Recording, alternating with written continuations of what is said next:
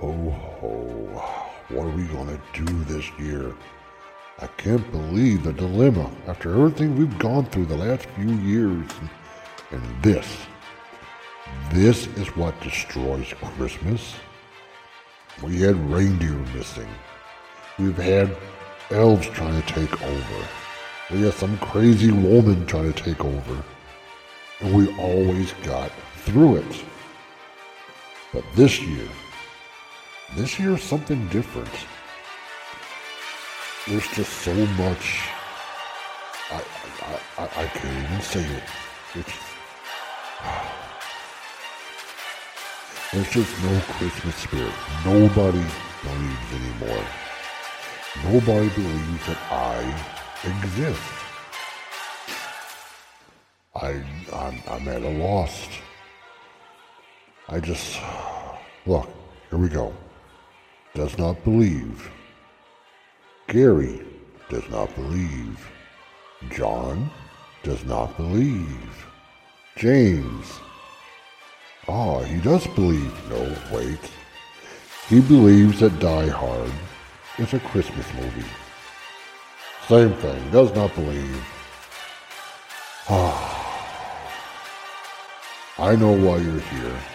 You know why you're here. So let's listen to some podcasts. Let's see if maybe we can't make other people believe. What'd you say? Good. Let's start.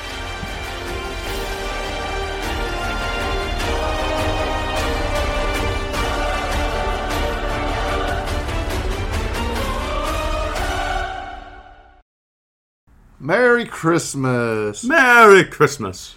Welcome to the Tragedy of Cinemas. It's a Wonderful Podcast Life. I believe this is our third season doing this, and it's something where we reach out to all of our fellow podcasters to try to give back to our listeners a little something special at Christmas, especially if somebody doesn't have any family or any friends or not doing anything, or maybe you just want to have a little extra listening podcast material. Yeah. Right. Mm-hmm. So first off, I think it's very important that we do thank Mr. Tim Mullins for editing this for us and getting it all put together. So, Tim, we couldn't do it without you, buddy, because I'm not that smart, and we know Kyle isn't. So we want to thank you once again for helping us do this. It is tradition now, just like Kyle getting coal for Christmas. You are part of this process. We also want to thank the other fellow podcasters and friends that have joined in to help make this what it is. As we are recording this, we don't know who's sending stuff in. I know there's at least one so far, maybe two coming, but I don't want to say their names and maybe, put them on the book right, for it. Yeah. But also, I would like to say a special shout out to some of our friends and fellow podcasters. I'd like to say Jerry and Tracy Pauly from Hillbilly Horror Stories. It's because of them is why this podcast even exists. So we love you guys and hope you're having a Merry Christmas. Again, Tim Mullins and Mullins Media. Along with Sarah DeDonatis. They're good friends, too. We want to thank Brett and Carl from the Evil Never Dies podcast. Them are some great guys. Really are. They've really become close friends lately, especially with our... Planet of the Apes. Exactly. Also, Todd, Sean, and Abe from Middle Aged and Creeped Out. Them guys are good guys, too. Also, I don't get to talk to him as much. I usually see him at live shows, even though he's in the same state I am. But Justin Rimmel from Mysterious Circumstances, he has a great podcast. He shoots it like it is, so he's really fun to watch and listen to. And if you ever get to meet him, this guy is so knowledgeable, it's crazy. But he's working on a lot of cool stuff. So head over, check all these wonderful extra podcast people out. Go check them out and see where what you like. Give them a 5-star review, and let's roll on. But Kyle. That's right. What's Jimbo? Got a question for me? No. What? No questions. Okay. Well, I guess I could, but all right. But I'm not going to. When we were discussing what movie to do for this year's episode, you were saying, well, let's do. Well, what'd you say?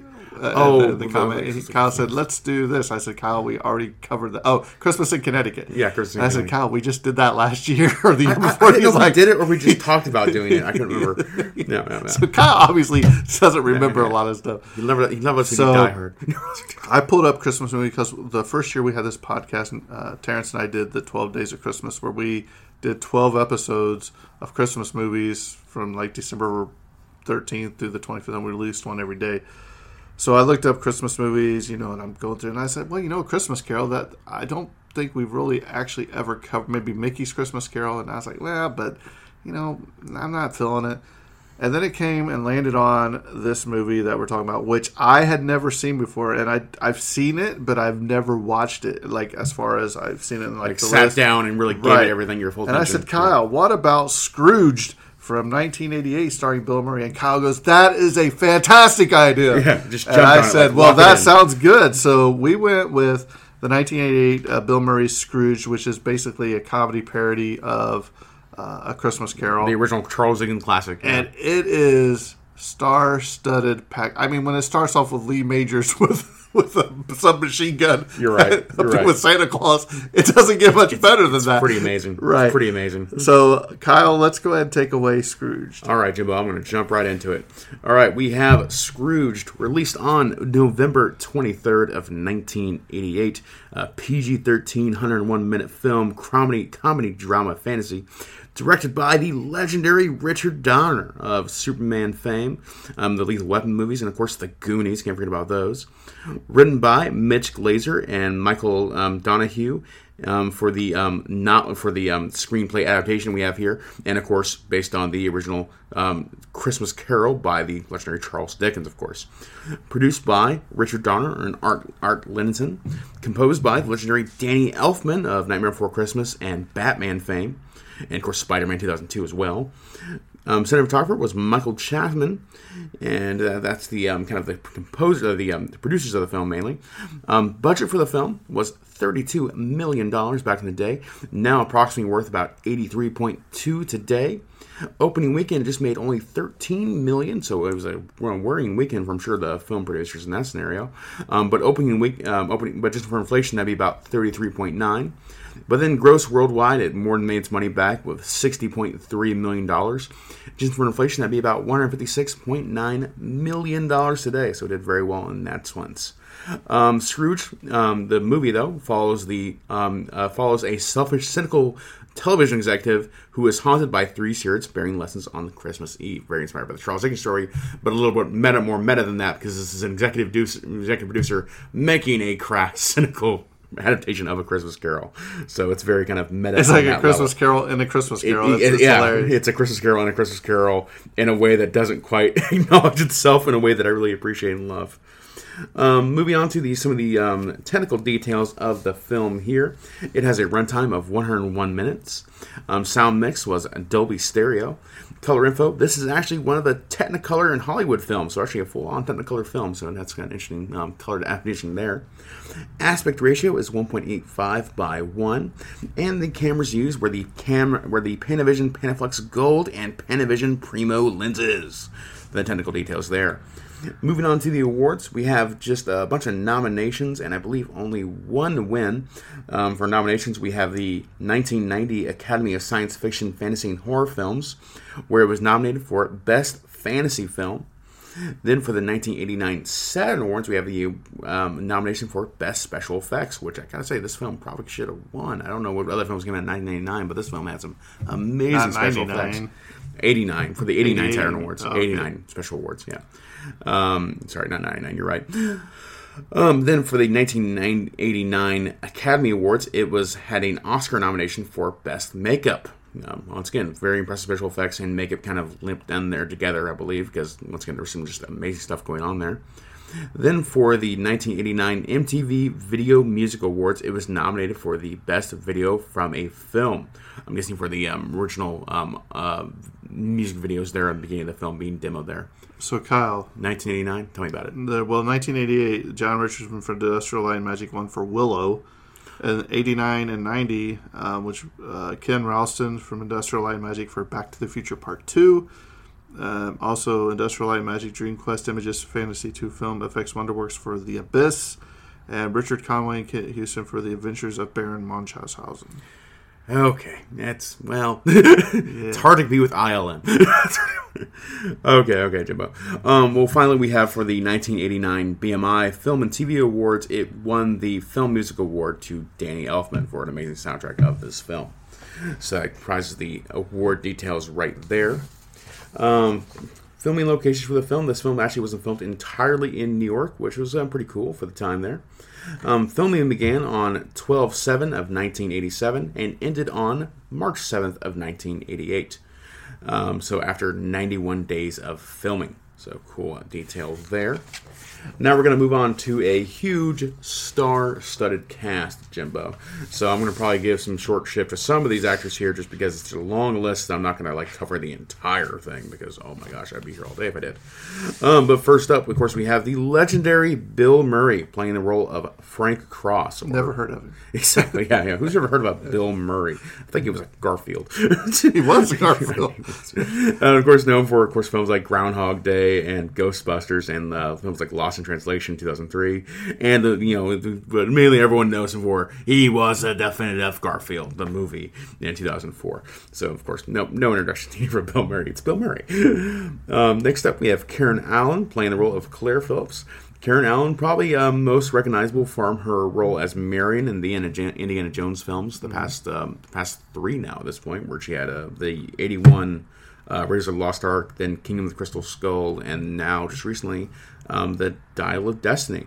And she was also in the film Starman in 1984. So, Karen Allen, this film. Wow, Starman, I haven't watched that. Starman is great. We got to add that to the list. Add it to the list. Next up, we got John Forsythe playing the role of Lou Hayward. John Forsythe was in the films In Trouble with Harry in 1955, In Cold Blood in 1967, and he was on 220 episodes of the show Dynasty from 1981 to 1989. So cool, John Forsythe's there. Next up, we got John Glover playing the role of Bryce Cummings. John Glover, probably most recognizable for me for his role as Lex Luthor's dad in Smallville from 2001-2011. Then, of course, for one of the films we most kind of recently covered, but Gremlins 2, The New Batch in 1990. And he was in the film Payback in 1999. There's John Glover right there. Then next up, we have Bobcat Goldthwait playing the role of Elliot Loudermilk. What a character name. Bobcat, most easily recognizable from probably will be forever, but his role as Zed from the Police Academy's films. Yep. I believe it's just 1 and 2, though. They appeared in, I don't know if he was in the other ones as well. He was also in 100 episodes of the television show Unhappily Ever After, from 1995 into 1990, and he was the voice of the character Pain in the 1997 film Hercules. Me, though, I probably recognize him most as a director overall, too, because he's also done a lot of directorial works, specifically the films World's Greatest Dad, Robin Williams in 2009, tough watch now if you want to go back to it, but also Shakes the Clown in 1991, a bit of a crazier film, and also an even crazier film, God Bless America in 2011. So, interesting kind of a career there. I think Bobcat is kind of probably, at this point, recognizable in equal parts as a director and as an actor, which is a bit of a kind of a rare accomplishment for many people in that field. So cool on him there. Next up, we have David Johnson playing the role of the Ghost of Christmas Past. David is probably better known for his role as a musician for his musical correction film. Don't know many of his singles offhand, but he's a famous musician in his own right there. And he's also been in many other films such as Let It Ride in 1989, Mr. Nanny with Hulk Hogan in 1993, and Free Jack in 1992. I know, Jimbo, it's the first time thinking about Mr. Nanny in past 5 years. Actually, no. I was thinking about covering it on this podcast because I love Hulk Hogan. I've never gotten around to watching it myself. Really? Yeah. The only one I watched was Suburban Commando. No, never said that. Watch one. Now I'm thinking the third Three Ninjas film where he's like an evil amusement park owner, and I think I watched that as a kid. Like the Three Ninjas Strike Back or something. Yeah. And his role is one of the Rocky movies when he played that giant. I think it was. Did Rocky you never 3. Ever see No Holds Barred where he took on Zeus? No, never watched it. Yeah, well, you got a lot of movies to catch up on. Almost like I don't like Hulk Hogan. You're not a real American. Hey, bro. Gladly take it then. Next up, we have Carole Kane playing the role of the Ghost of Christmas Present. Carole Kane. She may have stole the show. She really dominated every scene she was in. It's hilarious. Yeah, it's one of those things where, like, if she had more scenes, she'd be the main star. She looks like Glinda the Good Witch on crack is what she looks like. Exactly. But yeah. But every scene she's in, she's leading that scene. That's entirely right. Carole Kane, of course, also like probably when I recognize her the most, I think of the Addams Family movies, the Addams Family and the Addams Family Values in 91 and 93, where she played the other mama. She also had a starring role as one of the lead characters in the film When a Stranger Calls in 1979. And she was in The Princess Bride in 1987. So cool on her. Was she Billy Crystal's wife in that? I believe she was, but I don't know for certain. I haven't watched that in forever. Princess Bride, yeah. Next up, we have Nicholas Phillips playing the role of Calvin Cooley. Nicholas Phillips was also in the film The Jacksons, An American Dream in 1992. Then we have Michael J. Pollard playing the role of Herman. Michael was also in the film Bonnie and Clyde in 1967. Then we have Alfre Woodard playing the role of Grace Cooley. Grace Cooley's Frank Cross's, Bill Murray's assistant character in the film. Alfre Woodard was also in the film Star Trek First Contact in 1996. One of my favorite Star Trek movies, actually, for that most action. Clemency in 2019, pretty recently. And she's also part of the Annabelle horror movie dynasty, whatever that is, going on now. She was in that in 2014. Yeah. I never watched the Annabelle movies, so I don't know how important she is in this, but yeah. What is Art Jimbo? I don't know. I just don't even know who you are anymore. Next up, we got Mabel King playing the role of Grandma. Mabel King was also in the film The Jerk in 1979, playing the role. I believe she was actually Steve Martin's mother in that film. Adopted mother. Then we have John Murray playing the role of James Cross. John Murray was also in the film Elf in 2003 with good old Will Ferrell. Then we have Jamie Farr playing the role of Jacob Marley. You know who Jamie Farr was, Kyle? I gotta guess, Jimbo. Who was he, Jimbo? No, do you know who he was? If he was one of the main characters in MASH, right? There you go. Yeah. Okay, I was gonna say, if you don't get this, then... yeah. MASH from 1972 to... How long did it last? 6 years? Wasn't like 1972 to 1978, I think? I didn't care for it. It was longer than the war. I've only watched like one episode of MASH. What? Yeah. Gosh, you're terrible. That was automatically a... Change the channel when that click. MASH is good. Okay. Next up, we got Robert Goulet playing the role of Robert Goulet. Robert Goulet was also in the film The Naked Gun 2.5: The Smell of Fear in 1991. Then we got Buddy Hackett playing the role of Scrooge, the Scrooge inside of the movie inside of the movie, Scrooge. Buddy Hackett was also in the film It's a Mad, Mad, Mad, Mad World in 1963. That's a fantastic film. Next up, we got John Houseman playing the role of John Houseman. Because a lot of actors playing actors in the film. Twist. John Houseman was also in the movie The Paper Chase in 1973. Then next up, we have the character of Lee Majors playing the character Lee Majors. Awesome. Better known for his thing of The $6 Million Man in 1974. And he played in one of my favorite TV shows growing up. Which one was that, Jimbo? The Fall Guy. Where he played Colt Seaver. The Colt Seaver. Oh, God. I know you've never seen it. I don't think I have. I need to be reminded of that because I think I know more about it than I do, but I'm not sure. Then we have Pat McCormick playing the TV version of The Ghost of Christmas Past Present. Pat McCormick was also in the film Smoking the Bandit in 1977. Next up, we have Brian Doyle Murray playing the character of Earl Cross. Brian was also in the film Caddyshack in 1980. Then we have Mary Lou Redden playing the character of Mary Lou Redden. Mary Lou was also in the film Naked Gun 33 1/3, The Final Insult in 1994. God, I love Naked Gun for their titles. Like even just having to read their titles in a list, it's like it makes you laugh. Next up, we got Al Red Dog Weber playing the role of Santa Claus. Al Weber was also in the film We the People in 1994. Then we have Gene Spiegel Howard playing the role of Mrs. Claus. Gene Spiegel Howard was also in the film Apollo 13 in 1995 with good old Tom Hanks. Next up, we got June Chandler playing the role of June Cleaver. June Chandler was also in the film No Way Out in 1987. Then we have Michael Aidman playing the role of Wally Cleaver. Then we have Mary Ellen Trainer playing the role of Ted. Mary Ellen Trainer was also in the film The Goonies in 1985. There we go. Ooh, I'm going to go through this cast list kind of like as far through as I can here before I get to the people that just have no names. Okay. That is the cast list as I'm going to put the cap on it there, because otherwise I'm going to go through a lot of people that have no names and are just known as like street musician number 1, street musician number 2, and then I'll be lost in the weeds. So, Jimbo, let's move on to the trivia this time. All right, Kyle. There's a lot more than the last movie we covered, so certainly here we go. And the special effects in this... Absolutely incredible.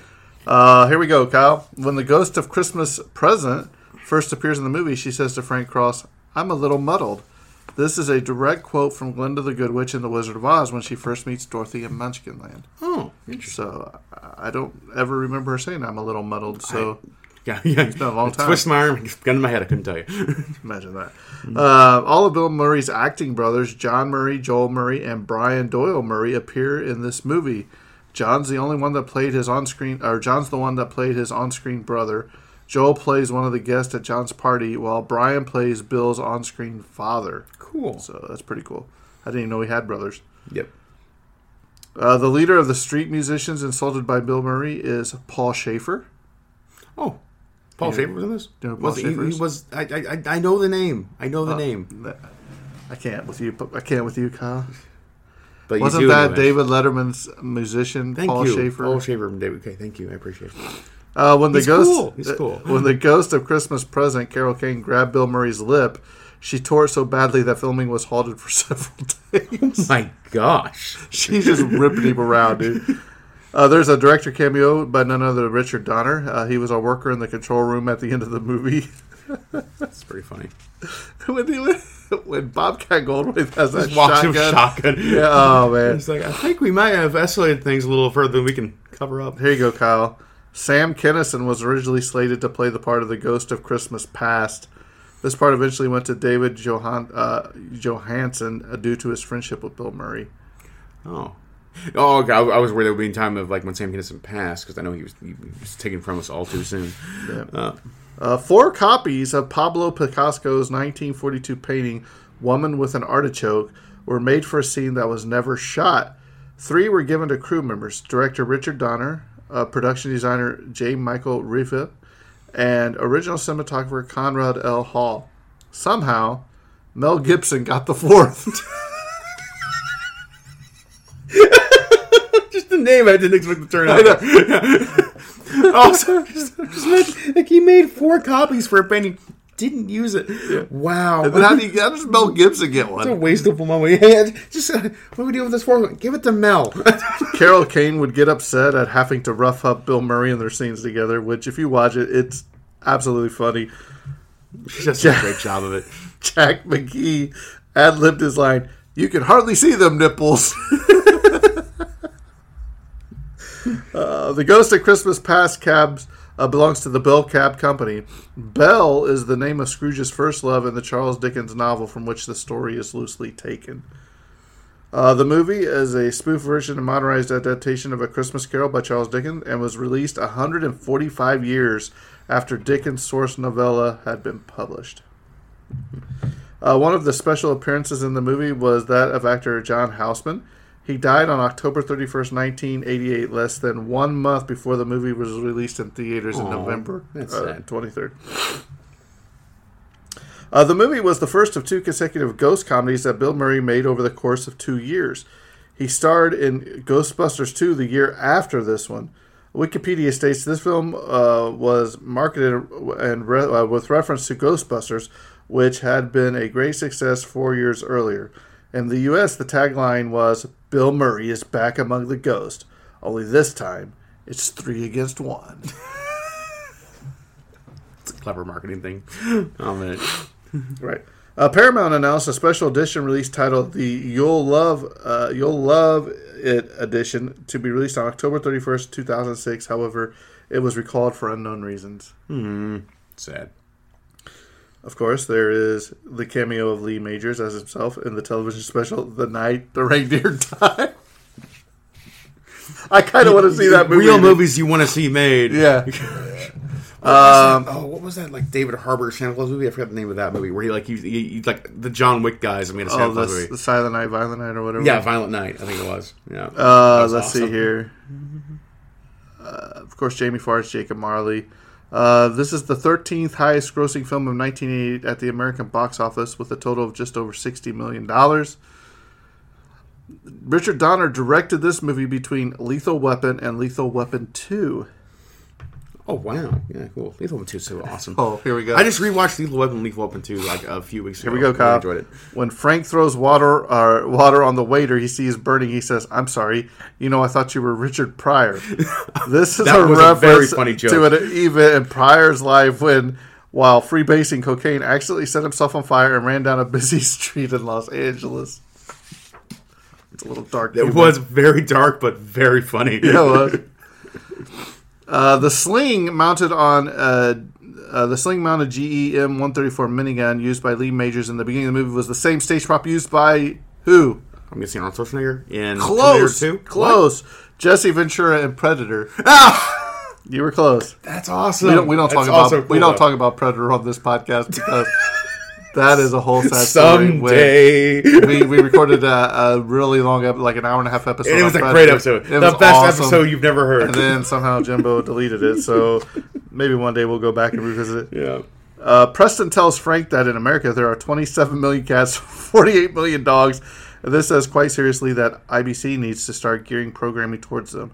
As of 2015, Kyle, there are several dog and cat-specific channels on Roku that supply dedicated pet programming based on scientific studies of what interests them. That's cool. Well, part of me wants to be like really cynical about that, but I'm like, actually, that's pretty awesome. In one of Frank's promotions at the start of the film, the narrator lists international terrorism among modern evils besetting the world, accompanied by visuals of a plane exploding. During the film's release... Oh, no. Hijackers blew up a Pan Am flight over Lockerbie, Scotland. Oh, my gosh. Yeah.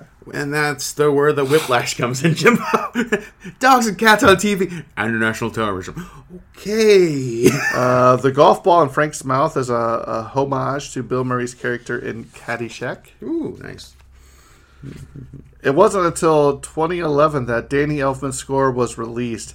The album, which was limited to just 3,000 copies, contained a total of 34 tracks, not all of which were included in the film. The final track is a bonus track that was created for Trading Places. Oh, wow. That's interesting. Richard, like, what, 25 years later almost? Dang. Yeah. Richard Donner's previous film, Lethal Weapon, was also set at Christmas time. Mm-hmm. Movie critic Roger Ebert, good old Roger, said that this was the worst film adaptation of A Christmas Carol he had ever seen. Oh, wow. Man. Only just a little longer. He would have got more. Yeah, I was going to say. I really want to say what he would say about some of these movies these days. Oh, my gosh. He'd be tearing them up, dude. Oh, hilarious. Bill Murray falling on his way out of the restaurant was unscripted and a genuine accident, as evidenced by the reaction of the actor playing the waiter and Murray's feet as he falls. Apparently, it was due to the stairs still being wet after splashing the waiter with water that caused him to lose his footing. Remember that? Yeah. And I think it's awesome that he continued because he gets up and he straightens up his suit and he walks out the door. I thought that was really well done. And I'm thinking to myself, that looked like it was real. Like, yeah, and it was. It was. And he just carried through. I thought that was awesome. Yeah, good actor. During the movie, there are several references to other films, but most obvious is Back to the Future when Frank and the Ghost of Christmas Past uses a car, although it's a checker cab instead of a DeLorean, to travel back through time to 1955. Frank trying to get the audiences in the movie to participate was entirely ad-libbed by Bill Murray. Remember at the end? Oh, the end of the theater. Oh, no, that's terrible. This side. Just the men. Yeah. Just the real men. Yeah, good stuff. Bill Murray turned down the lead roles. Okay, Kyle, these are three movies that he turned down the lead roles in to make this film. Okay, let's see if you think he made a good choice or a poor choice. All right, Rain Man, 1988. That would have been a weird choice. I think he made the right choice. Turned it down. Big. Which Big? The Tom Hanks one where he would have been the lead. It would have been Tom Hanks, I guess. Oh, gosh. Man, I think that's like a definitive Tom Hanks movie in my mind, so absolutely not. That would have been so different. And Cocktail. I don't think I've ever watched Cocktail. Was that? Moving on. Who was in Cocktail? You remember? Was it Tom Cruise? What was it? Tom Cruise. Wow. Those are some very weird movies. Those have been very different movies with Bill Murray as the lead. Wow. I think he could have pulled off big. I think sure. He could pull off anything, but they're still like they're very different movies. You know, that's what we have. Richard Donner was a huge Chuck Norris fan and wanted him for the Lee Majors part. Unfortunately, Chuck was filming at the time. Can you just would have been amazing. Don't need a minigun. Chuck Norris. What if it was Chuck Norris and Lee Majors? Oh man, two brothers. From other mothers. Exactly. The excitement over a VCR as a Christmas present may seem odd today, but when this film was released, a typical VCR cost from $500 to $1,500. In 2022 money, that's about $1,000 to $3,000. Yeah, no, VCR is actually awesome. Yeah, right. I'm just old enough to realize, no, that's actually incredibly extravagant and awesome. Yep. And also, those VCRs were cool back in the day. Yes, they were. I have several VHS tapes up there. If you look up there to the top shelf, Kyle, you see that? I refuse. Wow. Okay, I'll look. I'm sorry. Oh, you know, wow. I'm sorry you had to. Sorry you had to turn around for that. I mean, my neck is straight. Bill Murray declined to return as Carl Spackler in Caddyshack 2 in 1980 in order to appear in this film. A wise career move on his part, as this movie was a box office hit, while Caddyshack 2 flopped. Flopped hard. Do you think it flopped because he wasn't in it? Probably, actually. Probably, yeah. The holiday party in Christmas Past might be a nod to a similar one in The Apartment from 1960. The Apartment from 1960. I don't know. Oh, yeah, I did watch that. Yeah, we Jack Lemmon. It. We did Jack Lemmon and, the other lady. Jeez, God. It's the morning. I think this was iconic, too. At the end of the movie where everybody is singing Put a Little Love in Your Heart, Frank says, among many other things, "Feed me, Seymour," which is obviously a line from Little Shop of Horrors, which Bill Murray had a small part in. Yeah. When Frank crashes onto the stage after seeing Frozen Herman, director Bryce calls him Joker in reference to Bill Murray's trying out for the villain in the then unreleased Batman film. Yep. Herman died with a smile on his face, as do some of the Joker's victims. Oh. So, Kyle, give me your thoughts, feelings on Scrooge. Scrooge is a strong 7 out of 10 for me. I love this film a lot. It's a lot of fun. Practical effects are amazing. The special effects are amazing, frankly. A little nightmare-inducing if you're a young child, though, I think. If you're like under the age of 10, and you're like, you might be at a risk for a nightmare for this film, because some of those effects were way too good for the time. But overall, this is a strong film. The cast is star-studded, and the jokes are very, very funny. And it's fun seeing, kind of like timely humor of the time, now being aged by 30 plus years, 35 plus years now. Oh my gosh. Still being like, you can look up those stories and find out the references they're making, which is pretty cool. And also just cool seeing all these actors have a lot of fun. So this looks like a fun film to make and a fun film to watch. I'd recommend anyone watch it once or twice, especially for, every year around Christmas time. This film holds up very, very well. So I think this is a great film overall, and I'll gladly watch it again sometime. Jimbo, what do you think of the film? Loved it. I think it's definitely probably a 7.5, maybe an 8. It's star-studded. Carole Kane steals the show. The practical effects are awesome, especially like when his old partner comes. He's been dead 7 years, and he takes him and he holds him out the window, and the window just goes through the window, and then he's basically his hand breaks off. Oh my gosh! Snaps through. It's one of those. The only issue I had throughout the movie, he treats his assistant Alfre Woodard pretty bad, and at the end of the movie, I was expecting him to give her something on TV, which he never did. You know how he was talking about his love life, and he was talking about.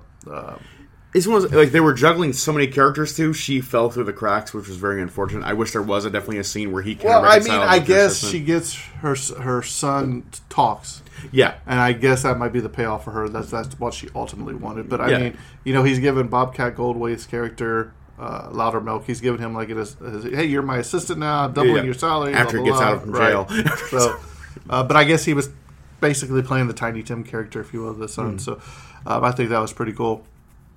But yeah, definitely worth a watch. We want to say Merry Christmas, probably Happy New Year, Happy Holidays, Happy Kwanzaa. To all. Yeah. Everything. Wherever you are in the world, just know we love you. You're not alone. If you ever need anything, please reach out to Kyle or myself or any of these other podcasters on here. They are more than willing to take their time to talk to you. Absolutely. And, well, Kyle, I think our part of this Christmas episode's coming to a close, but I want everybody to remember one thing this holiday season. Mm-hmm. Die Hard is not a Christmas movie. And with that being said, I think this part of our episode's coming to a close, and that's a wrap. You're wrong and cut.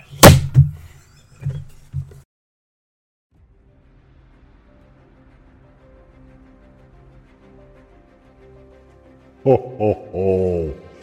That felt good to get back into podcasts. My, how I miss listening to those. You don't realize how much you miss those until you don't get them. That was a wonderful story. Thank you, gentlemen. So, I thought I'd try something a little different this year. Normally we play the traditional Christmas music, but I thought this year we would try something a little different. Do you like it? Let's listen for just a little bit.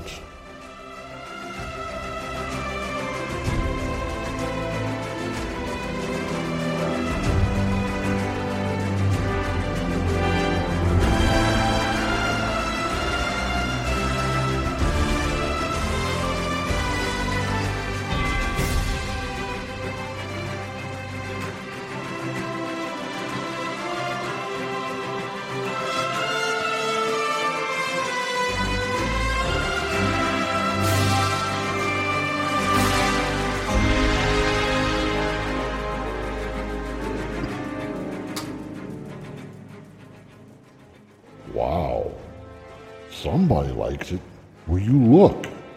The Christmas spirit meter is going up. It didn't go up much, but it went up. I'm so glad you like this. So what do you say we listen to another podcast? Let's keep bringing that meter up, shall we?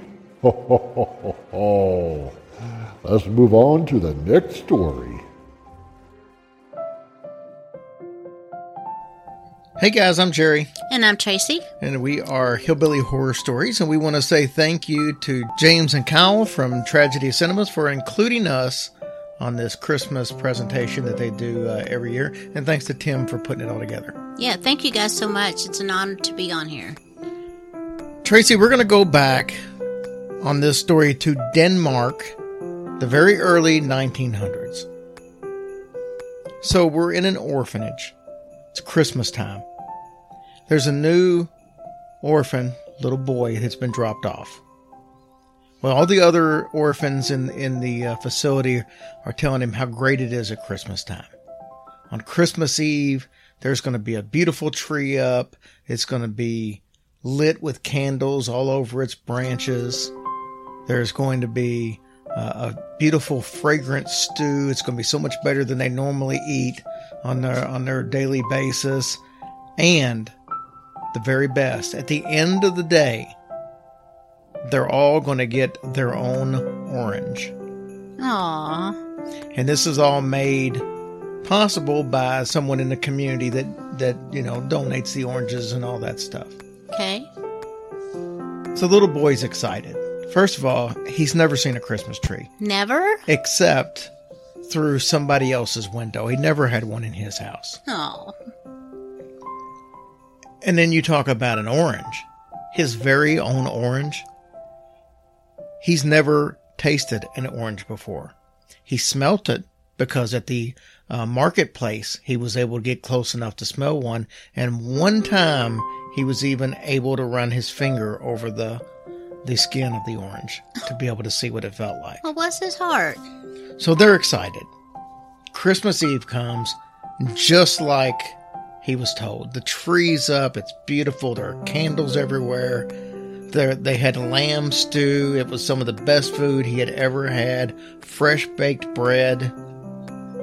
And then he starts seeing everybody line up for the oranges. He lines up, takes his place. The children are going through. They're getting their orange. They're saying thank you.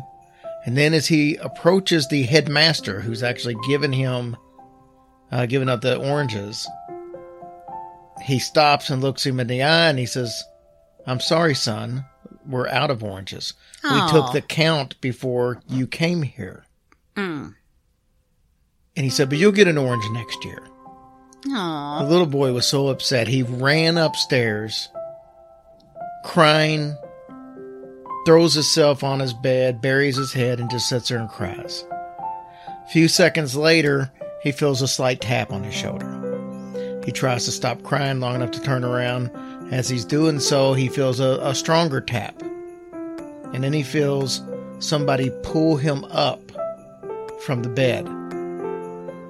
He smelt it before he seen it, but sitting on the bed next to him was a cloth napkin with several orange segments. Each one of the children had taken a segment from their orange and given to him enough to make a complete orange. Well, how sweet was that? So the whole moral, obviously, to the story is to remember that Christmas is a time for sharing. Absolutely. And there is nothing that will make you feel better than sharing something you have with someone that doesn't have near what you might have. Agree. Well, that's a wonderful, wonderful story. And God bless those kids. How amazing is that? And so that's our story we have for you guys. I hope you have a great holiday season, no matter which holiday that you celebrate. And, come give us a listen at Hillbilly Horror Stories. Bye, guys.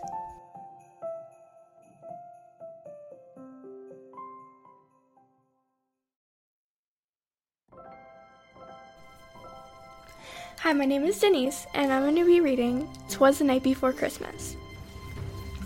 'Twas the night before Christmas, and all through the house, not a creature was stirring, not even a mouse. The stockings were hung by the chimney with care, in hopes St. Nicholas soon will be there. The children were nestled, all snug in their beds, while visions of sugar plums danced in their heads. And Mama in her kerchief, and I in my cap, had just settled down for a long winter's nap. When out on the lawn there arose such a clatter, I sprang from the bed to see what was the matter. Away to the window I flew like a flash, tore open the shutters, and threw up the sash. The moon on the breast of the new-fallen snow gave the luster of midday to objects below, when what to my wandering eyes should appear but a miniature sleigh and 8 tiny reindeer. With a little old driver, so lively and quick, I knew in a moment it must be Saint Nick. More rapid than eagles, his coursers they came, and he whistled and shouted and called them by name. Now Dasher, now Dancer, now Prancer and Vixen, on Comet, on Cupid, on Donder and Blitzen. To the top of the porch, to the top of the wall, now dash away, dash away, dash away all. As dry leaves that before the wild hurricane fly, when they meet with an obstacle, mount to the sky. So up on the housetop the coursers they flew, with a sleigh full of toys, and St. Nicholas too.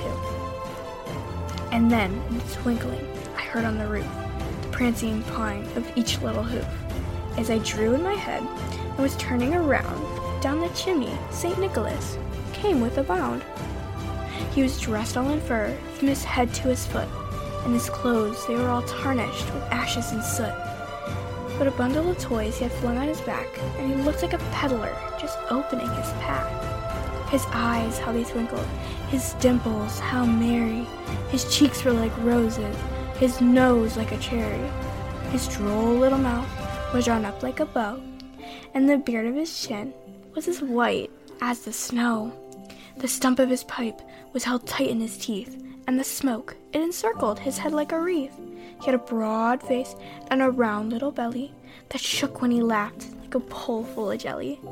He was a chubby and plump, a right jolly old elf, and I laughed when I saw him in spite of myself. A wink of his eye and a twist of his head soon gave me to know I had nothing to dread. He spoke not a word, but went straight to his work, and he filled out the stockings, and turned with a jerk, and laying a finger the side of his nose, and giving a nod, up the chimney he rose. He sprang to his sleigh, and his team gave a whistle, and away they flew like the down of a thistle, but I heard him exclaim, as he drove out of sight, "Happy Christmas to all, and to all a good night." Merry Christmas, everyone. Happy holidays.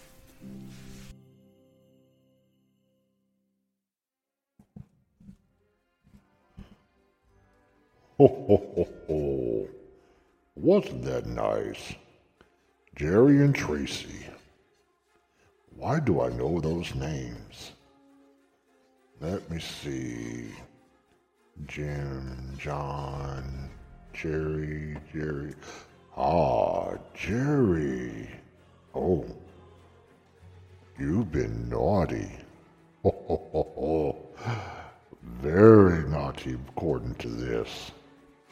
You ought to be ashamed of yourself. Let's see, Tracy Polly, there you are. Oh, you've been a very good girl. I think perhaps you need to rub off on Jerry just a little bit. That was a wonderful story, guys. Thank you so much. And Denise, that was such a nice story. Thank you for reading that to us. That was wonderful. And will you look? The meter, it's gone up some more. I do believe the Christmas spirit is coming back. Well, we certainly can't stop now. Let's keep going, shall we? I agree. On with the show.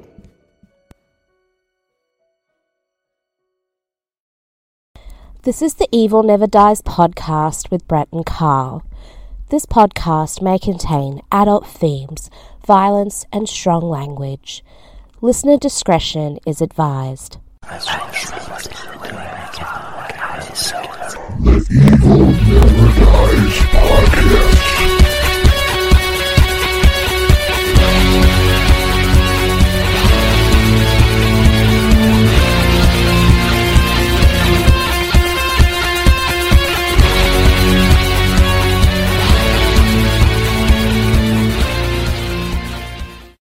It's my privilege to teach you this semester. Enjoy your winter breaks and Merry Christmas. Sup, ladies? Excited for tonight?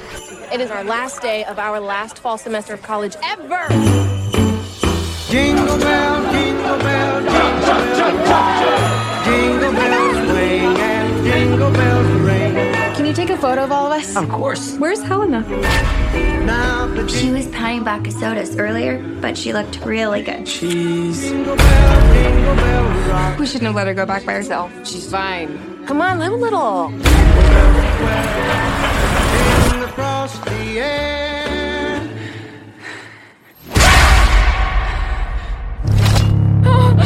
no, wait.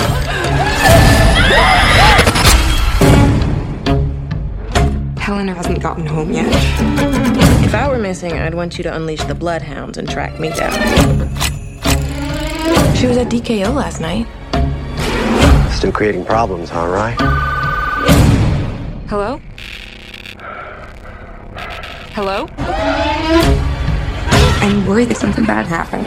It's winter break. Could just be a delay of some sort. Snow. My friend is missing. 9 times out of 10, the girl's just with a boyfriend. I will bring you to your knees. There's someone in the house.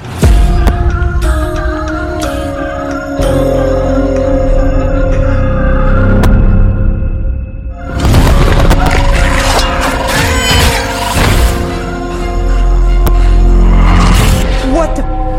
This can't be real.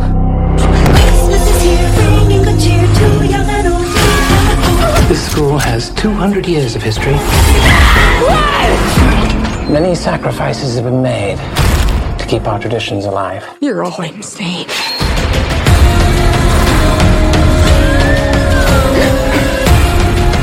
I'm tired of hiding. I'm tired of running. Go, go, go, go, go! Ho, ho, ho, bitch. You messed with the wrong sisters.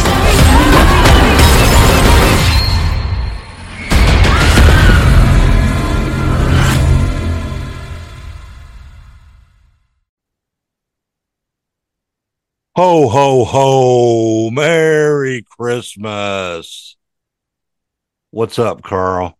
Hey, it's Santa Bubba, Evil Never Dies Brett. Evil Bubba Santa. Evil Bubba Santa, and I'm the Grinch. What's up, everybody? Our Christmas episode. Yeah, we're doing another little thingy for Jimbo, Kyle, and Eric. So appreciate you guys inviting us to do it again. Really appreciate it. So last year on our Christmas show, and maybe Jimbo's even, we did the original Black Christmas. So that we were going to do the remake of Black Christmas, but then we figured out there's a second remake of Black Christmas that was made in 2019, and we thought this would probably be a good one to do for this episode because I'd never seen the movie before and I didn't know anything about it. So let's take a look at Black Christmas, the second remake. Second remake, yes. Of the 1974 film Black Christmas. All right. It was directed by Sophia Takal. Screenplay by Sophia Takal and April Wolf. Based on Black Christmas by A. Roy Moore. Produced by Jason Blum. Oh, no. Ben Cosgrove. Adam Hendricks and Bridget Berman. Cinematography by Mark Schwartzbard. I think that's how you say it. Schwartzbard. Edited by Jeff Betancourt and Ben Bodhuin. Music by Will Blair and Brooke Blair. I wonder if they're related. They are. They are? Yes. What'd you think of the score on this? Sort of forgetful. Yeah, it wasn't. Yeah, for sure. Production companies, Blumhouse Productions. Bloomberg. That's what I call it. Divide and Conquer. Hey, at least this wasn't directed by David Gordon Green. And, you know, I've seen a pattern. I think it's his movies that we don't like. I think other Bloom are okay. So maybe I shouldn't hate all over Jason Blum, whatever his name is this week. All right. Distributed by Universal Pictures. Release date was December 13th, 2019 in the United States. Had a running time of 92 minutes. Country of origin, United States. English language. Budget, I've heard different amounts for the budget. From $5 million to $10 million. And I've heard different box office amounts too. From $10 million to almost 19 million, so it didn't do very good in the theater. No, it was a flop. It was definitely a flop, but if you look at that release date, yeah, actually, right before Christmas and being a horror movie, even though it was a Christmas horror movie, I think that was I don't know. I think they put it out at a bad time. They should have probably come out with it right after Thanksgiving. Yeah, I think they waited too close to Christmas. Exactly. So, yeah, it was sort of a flop. It did not do well. And honestly, it has not been well talked about. It's gotten bad reviews, and a lot of people just criticize it. I think it even got like a D+ grade on the cinema score. So I have never watched it until I just watched it last night. So I kind of went along with, well, everybody says this sucks, so it must suck. So we gave it a watch. Had you seen it before, or is this your first watch? This was I had seen it, parts of it. It was one of them where I fell asleep. But you fell asleep? But I forced my eyes open this time when I watched it. And, yeah. All right, let's go over the cast real quick. Let's do it. First, we got Imogen Poots as Riley, Elise Shannon as Chris, Lily Donahue as Marty, Brittany O'Grady as Jesse, Caleb Eberhard as Landon, Carrie Elwes as Professor Gelson, And you said you didn't recognize him at first. Not at first, no. Well, I knew he was in the movie, so the second I saw him, I'm like, hey, it's him. Next, we got Simon Mead as Nate. Madeline Adams as Helena. Natalie Morris as Franny. Ben Black as Phil McClaney. Zoe Robbins as Una. That sounds like a cartoon name or something. Or a Star Trek name. One of Juliet's characters on something. Ryan McIntyre as Brian Huntley. Mark Nielsen as Gil. Lucy Curry as Lindsay Hellman. And Johnny McBride as the Black Mask. Oh, no, the Black Mask. And that is the cast for Black Christmas 2019. Okay, we're going to go over the plot, and we are not going to spoil this movie. So if you haven't seen it, we won't ruin it for you. The movie starts, though, with a college girl basically kind of walking home. And a black mask individual kills her. So then we flop away to another college girl who had been raped by a member of some kind of Omicron fraternity. Yeah. And so her sorority sisters, they're angered by this other fraternity. And they also have a petition to kick the professor out of the college because he's refusing to teach books written by women. So from the get-go, I guess people could say this was sort of a woke movie, but I disagree with that. I can kind of see why it was written the way it was. So I won't condemn it for that.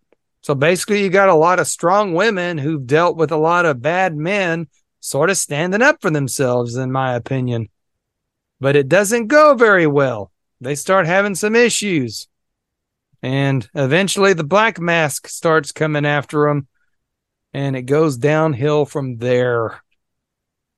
Yes, it does. We have the sorority versus the fraternity and Black Mask Killer running loose. Yeah. All right. And a bunch of black liquid. Yeah, because we will put one thing out there. There is some black magic practiced in this Christmas movie.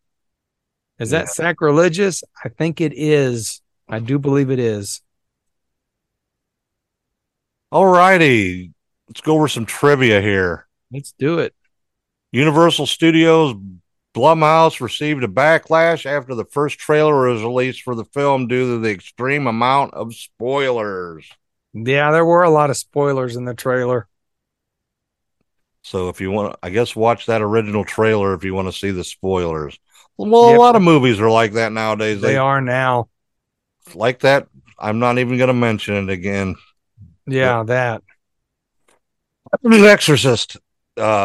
But it was like that, too. The trailer was better than the movie, I thought. Anyway, back to the task at hand. Well, I do know this. It's rated PG-13. It's not rated R like the two previous Black Christmas movies. Exactly. And it's not overly violent, but it does have a lot of, like, you know, sexual assault issues. So there's a lot of adult theme in it, but it's not really an R-rated movie. So I think PG-13 was the way to go for this, maybe. Yeah, they had to cut out 30 minutes of it to get it to a PG-13 from an R.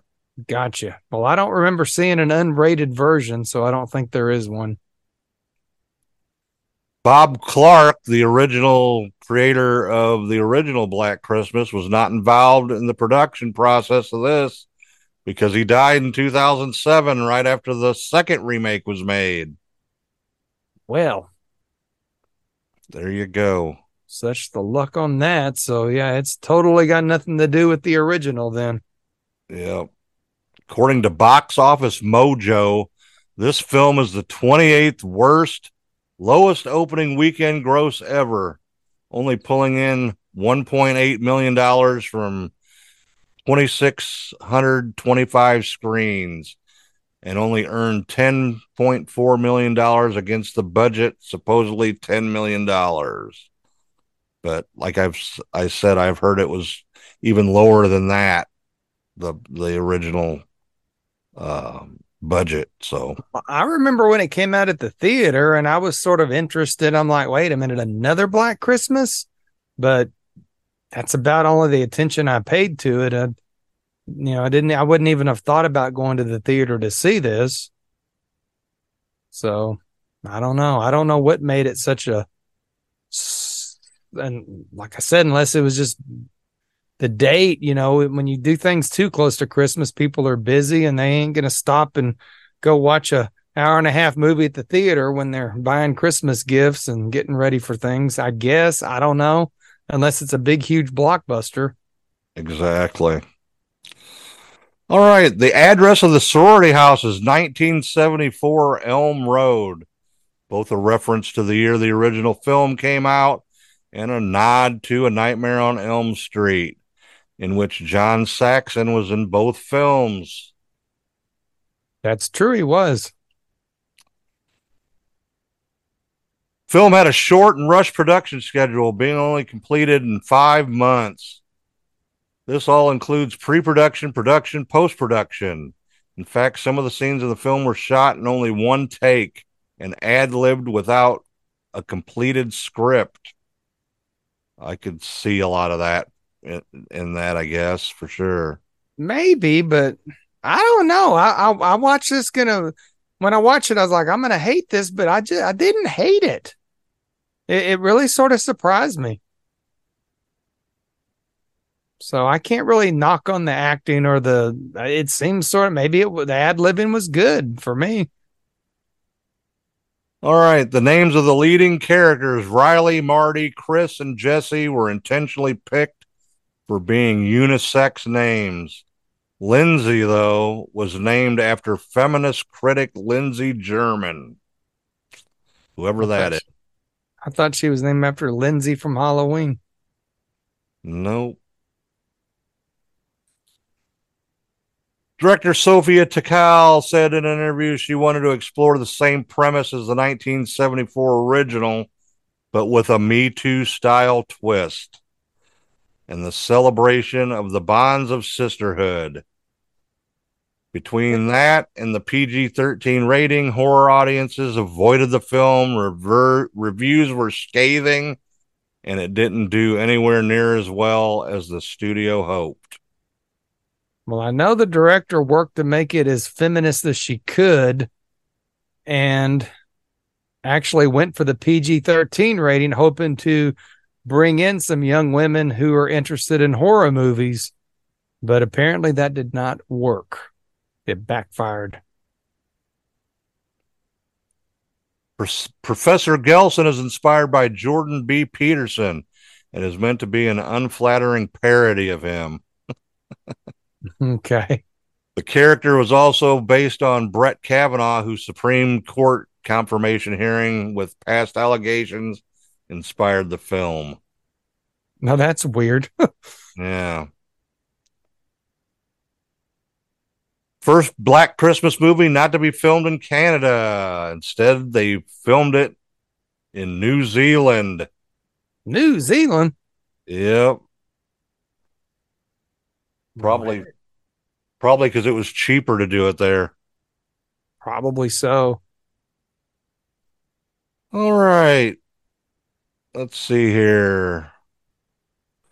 Around the time Halloween 2018 was theatrically released, producer Jason Blum received backlash for saying that the reason why there were no female directors hired by his company, Blumhouse, was said because there was only a few female directors out there. Even fewer want to do horror. Blum apologized within 24 hours after coming under fire for his comments. I remember something about this when that happened. So then he chose Sophia Takal to helm the remake of Black Christmas 2019. She originally pitched a remake of the I Spit on Your Grave series. She might have done a lot better job with that. With that, yeah, for sure.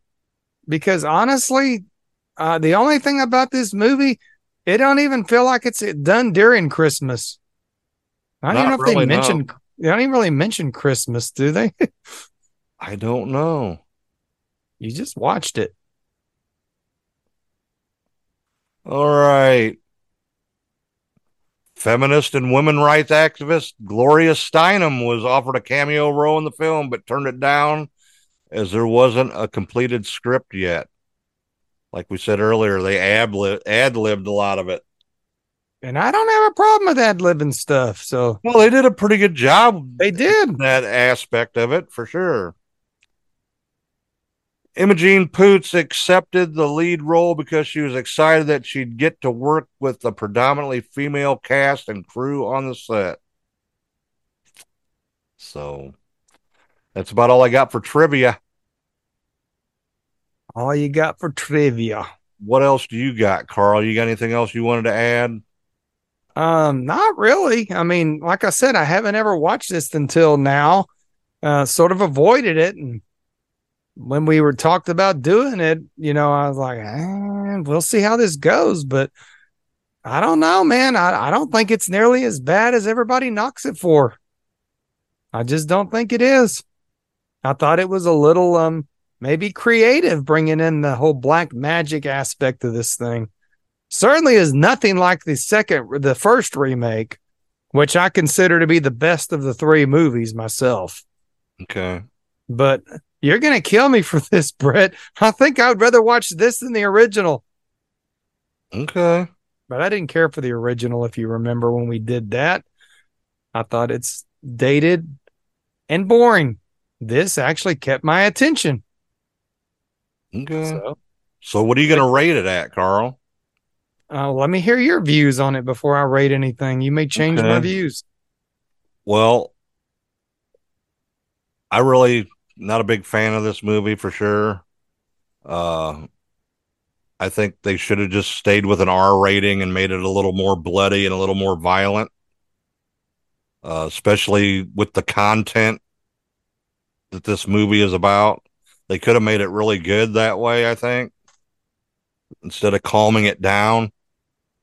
That makes a lot of sense. It could have been like a combination. Maybe she threw her 2 cents worth on the I Spit on Your Grave premise to this movie.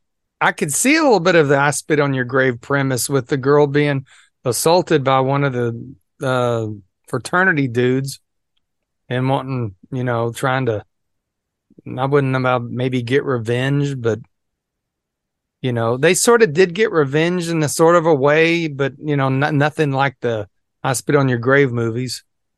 Exactly. But anyway, yeah, that's wasn't a bad movie. I don't hate it. No, I don't. Exactly. I thought I was going to hate it, but I found myself not hating it. Think they could have did a little better job. That director, I think she had her, way she wanted to do it, and she did it exactly the way she wanted to. And I think she sort of paid the price for that at the box office. It does appear that way. So I'm going to give it 2.5. That's higher than I thought you was going to give it. No, it had a decent story to it. Parts of it were a little hard to believe, and I think they sort of maybe copied from another movie that I can't think of the name of it. Yeah, you were trying to think of that earlier. Still can't think of the name of it, but if you watch this movie, you'll see what I'm talking about. So, all right, what are you rating it at, Carl? Well, we sort of rate differently because I sort of call a 3 being, you know, just average. And I'm going to give this a 2.5 as well. But again, I was sort of surprised by it. And I didn't hate it. So if you've ever thought about watching this, the second remake of Black Christmas, I would say give it a watch, give it a chance, and see what you think. But I do credit the first remake as the best of the three Black Christmas movies. So that's my take on it. Yeah, we're gonna have to review that too. So we are. Maybe next Christmas. Maybe this Christmas. Maybe. Maybe not. We can't do Krampus every year. That's my favorite Christmas movie, if anybody's wondering still. It is the best. There are so many Krampus movies. The good one. I think there's like 10 or 12 of them things. No, the real good one. The original. Krampus. That's its only name. The others are called like Revenge of Krampus or Krampus versus Santa Claus or Krampus Rides the Reindeers. I don't know. All right. Well, thanks again, Jimbo, for inviting us on here. And we appreciate it. We hope you enjoy, everybody. And check us out on all the social medias. We're on all the major podcast platforms. And we are also on YouTube. So hitting like that subscribe button. And Merry Christmas. The Evil Never Dies podcast. Merry Christmas and stay evil. Stay evil, everybody.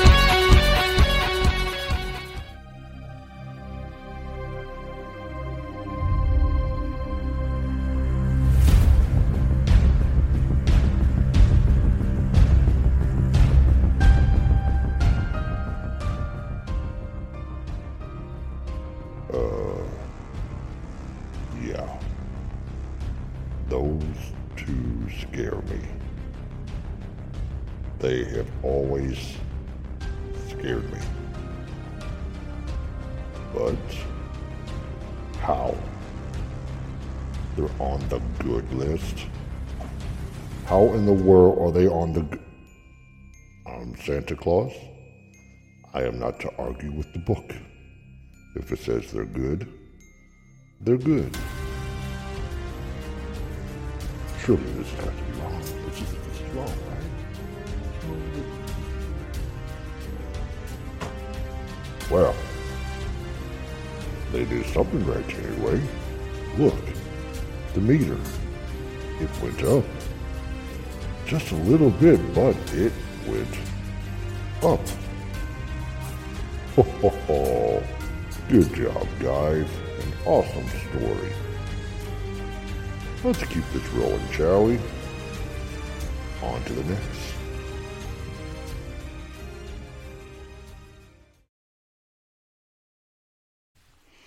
Hello, everybody. Happy holidays. Merry Christmas to all of you. I want to thank James for putting together this amazing gift for everyone who listens to it during this amazing holiday season. And I also wish that you all find joy this time of year in not only the gifts that are provided by James through this podcast, but by all the amazing blessings we're all surrounded with every day. I was asked by James to read a very special poem. It's a special poem to me, and I think it's a special poem to many of you. It's written by an author that has touched so many, and once I start reading it, I think you might recognize it. And if not, oh, get ready for an amazing ride of an amazing story that just shows the true heart of this time of year. Sit back and enjoy this poem written by none other than Dr. Seuss. Every who down in Whoville liked Christmas a lot, but the Grinch, who lived just north of Whoville, did not. The Grinch hated Christmas, the whole Christmas season. Now please, don't ask why. No one quite knows the reason. It could be his head wasn't screwed on just right. It could be, perhaps, that his shoes were too tight. But I think that the most likely reason of all may have been that his heart was 2 sizes too small. Whatever the reason, his heart or his shoes, he stood there on Christmas Eve, hating the Who's. Staring down from his cave with a sour, grinchy frown at the warm, lighted windows below in their town, for he knew every Who down in Whoville beneath was busy now hanging a mistletoe wreath. "And they're hanging their stockings," he snarled with a sneer. "Tomorrow is Christmas. It's practically here." Then he growled with his Grinch fingers nervously drumming, "I must find some way to stop Christmas from coming." For tomorrow, he knew, all the Who girls and boys would wake bright and early. They'd rush for their toys. And then, oh, the noise, noise. That's one thing he hated, the noise. Then the Who's, young and old, would sit down to a feast, and they'd feast, and they'd feast, and they'd feast. And they would feast on Who pudding and rare Who roast beast, which was something the Grinch couldn't stand in the least. And then they'd do something he liked least of all. Every Who down in Whoville, the tall and the small, would stand close together with Christmas bells ringing. They'd stand hand in hand, and the Who's would start singing. They'd sing, and they'd sing, and they'd sing. And the more the Grinch thought of this Who Christmas sing, the more the Grinch thought, "I must stop this whole thing. Why, for 53 years, I have put up with it now. I must stop this Christmas from coming. But how?" Then he got an idea. An awful idea. The Grinch got a wonderful, awful idea. "I know just what to do," the Grinch laughed in his throat. And he made a quick Santa Claus hat and a coat, and he chuckled and clucked. "What a great Grinchy trick! With this coat and this hat, I look just like Saint Nick. All I need is a reindeer." The Grinch looked around, but since reindeer are scarce, there was none to be found. Did that stop the old Grinch? No! The Grinch simply said, "If I can't find a reindeer, I'll make one instead." So he called his dog Max, and he took some red thread, and he tied a big horn on the top of his head. Then he loaded some bags and some old empty sacks on a ramshackle sleigh, and he hitched up old Max. Then the Grinch said, "Giddy up!" and the sleigh started down toward the homes where the Who's lay a snooze in their town. All their windows were dark. Quiet snow filled the air. All the Who's were all dreaming sweet dreams without care. When he came to the first little house on the square, "This is stop number 1, the old Grinchy Claus hissed, and he climbed to the roof, empty bags in his fist. Then he slid down the chimney, a rather tight pinch. But if Santa could do it, then so could the Grinch. He got stuck only once, for a moment or two. Then he stuck his head out of the fireplace flue, where the little Who stockings all hung in a row. "These stockings," he grinned, "are the first things to go." Then he slithered and slunk, with a smile most unpleasant, around the whole room, and he took every present. Pop guns and bicycles, roller skates, drums, checkerboards, tricycles, popcorn, and plums. and he stuffed them in bags. Then the Grinch very nimbly stuffed all the bags, one by one, up the chimney. Then he slunk to the icebox. He took the Who's feast. He took the Who pudding. He took the roast beast. He cleaned out that icebox as quick as a flash. Why, that Grinch even took their last can of Who hash. Then he stuffed all the food up the chimney with glee. "And now," grinned the Grinch, "I will stuff up the tree." And the Grinch grabbed the tree, and he started to shove, when he heard a small sound like the coo of a dove. He turned around fast, and he saw a small Who, little Cindy Lou Who, who was not more than 2. The Grinch had been caught by this tiny Who daughter, who'd got out of bed for a cup of cold water. She stared at the Grinch and said, "Santa Claus, why? Why are you taking our Christmas tree? Why?" But you know that old Grinch was so smart and so slick. He thought up a lie, and he thought it up quick. "Why, my sweet little tot," the fake Santa Claus lied, "there's a light on this tree that won't light on one side. So I'm taking it home to my workshop, my dear. I'll fix it up there, then I'll bring it back here." And his fib fooled the child, and he patted her head, and he got her a drink, and he sent her to bed. And when Cindy Lou Who went to bed with her cup, he went to the chimney and stuffed the tree up. Then the last thing he took was the log for their fire. Then he went up the chimney himself, the old liar.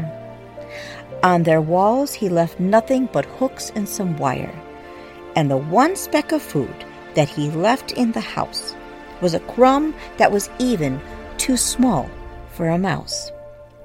Then he did the same thing to the other Who's houses, leaving crumbs much too small for the other Who's mouses. It was 4:15 all the Who's still abed, all the Who's still a snooze, when he packed up his sled, packed it up with their presents, the ribbons, the wrappings, the tags, and the tinsel, the trimmings, the trappings, 3,000 feet up the side of Mount Crumpet. He rode with his load to the tip-top to dump it. "Boo-hoo to the Who's," he was grinchiously humming. "They are finding out now that no Christmas is coming. They are just waking up. I know just what they'll do. Their mouths will hang open a minute or two. Then the Who's down in Whoville will all cry boo-hoo. That's a noise," grinned the Grinch, "that I simply must hear." So he paused, and the Grinch put his hand to his ear, and he did hear a sound rising over the snow. It started in low, then it started to grow, but the sound wasn't sad.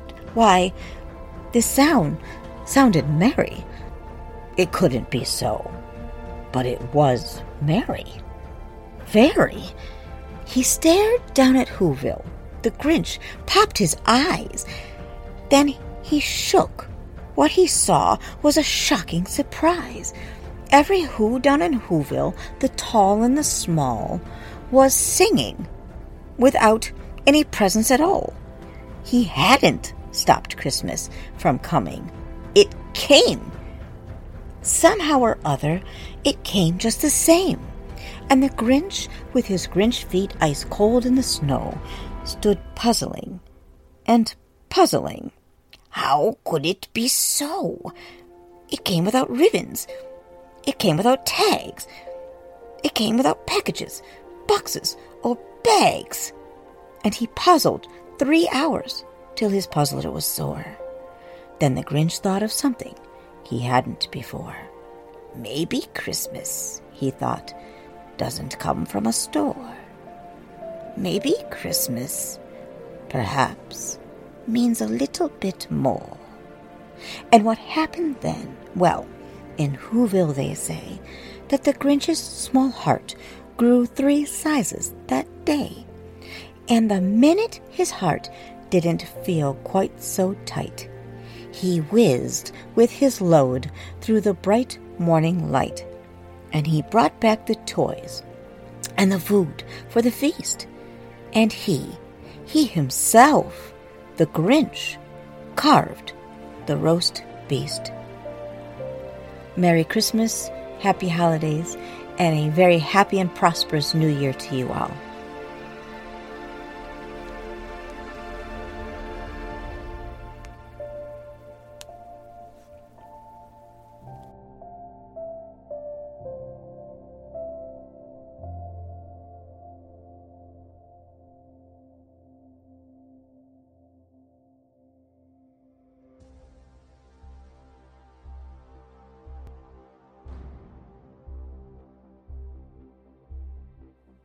Ho, ho, ho, ho!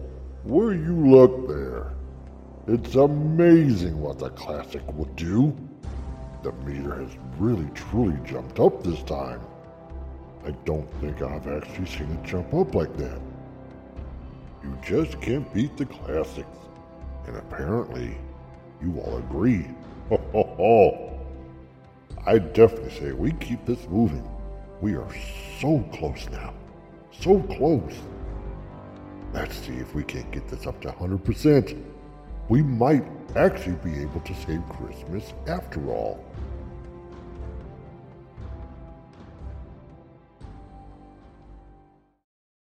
Warning. Kind of Murdery contains adult themes, explicit language, and descriptions of violence. It is not suitable for anyone, and we recommend you stop listening now.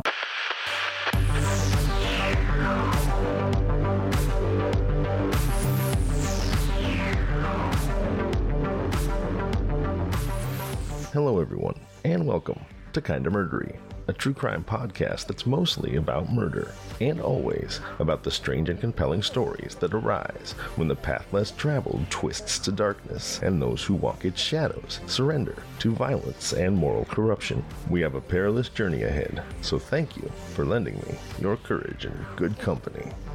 I'm Zevin Odelberg, and this is Kinda Murdery. First off, thank you to the guys at Tragedy of Cinema podcast for inviting me once again to be part of their annual Christmas special. Merry Christmas to everyone listening, and happy holidays as well. However you celebrate, I hope your celebrations are joyful. If you've never listened to my show, Kinda Murdery, before, it is a true crime podcast, and yes, I do tell mostly murder stories, but not entirely murder stories. I'll tell any story just so long as it's kinda murdery. And in honor of the holidays and what you're about to hear, I'm gonna have a little bit of fun with just what it means to be kinda murdery. I'm sure many of you, if not all of you, are familiar with the classic Christmas poem by Clement Clark Moore, 'Twas the Night Before Christmas. 'Twas the night before Christmas, and all through the house not a creature was stirring, not even a mouse, etc. Well, I've taken the liberty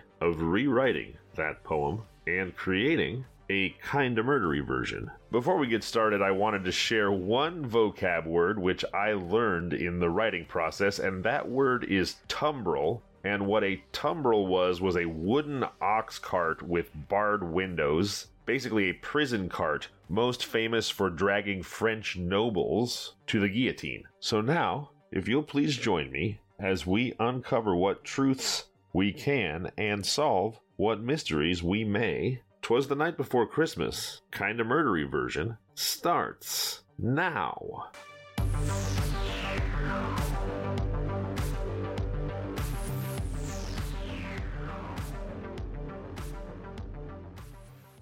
"'Twas the night before Christmas, and horribly still, chill air sharp and bitter like a cyanide pill. The stockings hung limp, empty souls, filled with fear, my old hound whimpered softly, for a monster was near. The children were restless, afraid in their beds, with visions of terror stretching their heads. Mamma, her face strained in fear and dreaded arrival, while I lay awake whispering prayers for survival. Suddenly outside there arose such a clatter, I sprang from my bed to see what was the matter.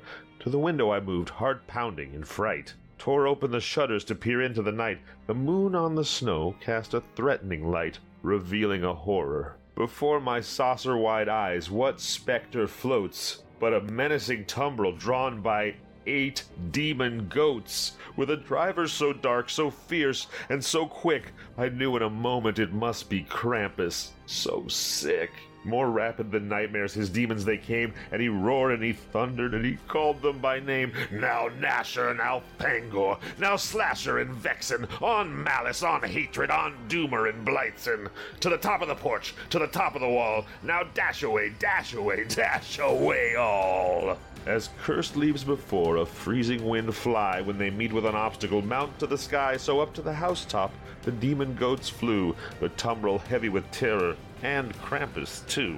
And then, in a heartbeat, I heard on the roof the pounding and stamping of each cloven hoof. As I drew in my head and was turning around, down the chimney Krampus came with a bound. He was clad all in nothing, from his head to his foot, with horns to hooves tarnished in ashes and soot. A sack made of burlap was strung on his back. He looked like a hunter opening his pack. His eyes, how they glowered. His expression, so scary. His teeth were like daggers, his laugh quite contrary. His cruel mouth was drawn tight as a bow, and the beard on his chin was as black as the coal. He held a switch, gripped tight in his hand, for whipping the worst of the children of man. I stammered and stuttered unspeakable vowels, then without pride or intention let loose my bowels. A glare of his eye and a twist of his head soon proved without question the truth of my dread. He spoke not a word, but went straight to his task, rounding up children no mercy to ask. They screamed for their lives as he filled the burlap, but there's no escape from the depths of that sack. He laid a festering claw aside of his nose. Then with a smirk up the chimney he rose. He sprang to his tumbril. His team gave a whistle, and away they all flew like launching a missile. But I heard him exclaim, as he drove out of sight, "Naughty children, beware! Krampus reigns tonight!" And that was 'Twas the Night Before Christmas, the kinda murdery version. Once again, thank you to the Tragedy of Cinema for asking me to be part of this. I'd also like to note quickly that while the holidays are a joyous time, they can also be a very difficult time. And I want everyone to know about the free 3-digit lifeline number 988 that you can call anytime, 24 hours a day, 7 days a week, to receive immediate counseling for substance use, mental health, or suicidal thoughts. So, should you find yourself in a dark place, if the holiday season is a hard time for you, please do call 988. Please do remember that you are loved and the world is a better place with you in it. If you just want to reach out to someone to make a connection, you can reach out to me, kindamurdery@gmail.com, or at kindamurdery on all social media. You can even call the kindamurdery hotline, which is not a counseling hotline, by the way. I am not a professional. If you're in a very dark place, please do call 988. But if you'd just like to connect with someone to share your story, your particular challenges, or your own kind of murdery story, please don't hesitate to call 888-MURDERY. That's 888-687-3379. And please do remember, I'm here, I care, and I would love to connect with you. I hope everyone has a joyous holiday season, and I wish you all the best in the new year. I'm Zevin Odelberg, and this has been Kinda Murdery. If you like the show, please subscribe, review, and tell your friends. You can find us on social media at Kinda Murdery, or email at kindamurdery@gmail.com.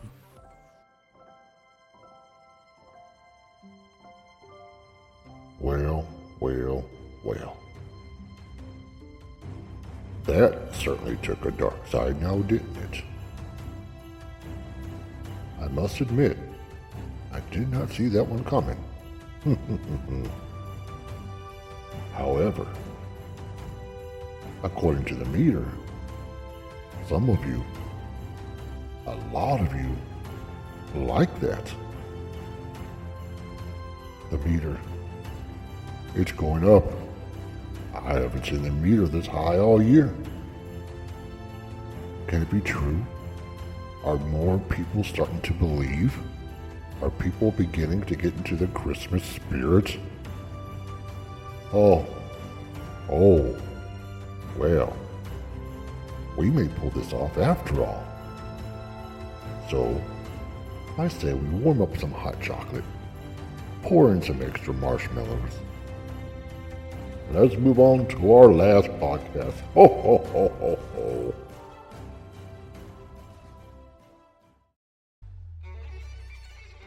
Merry Christmas.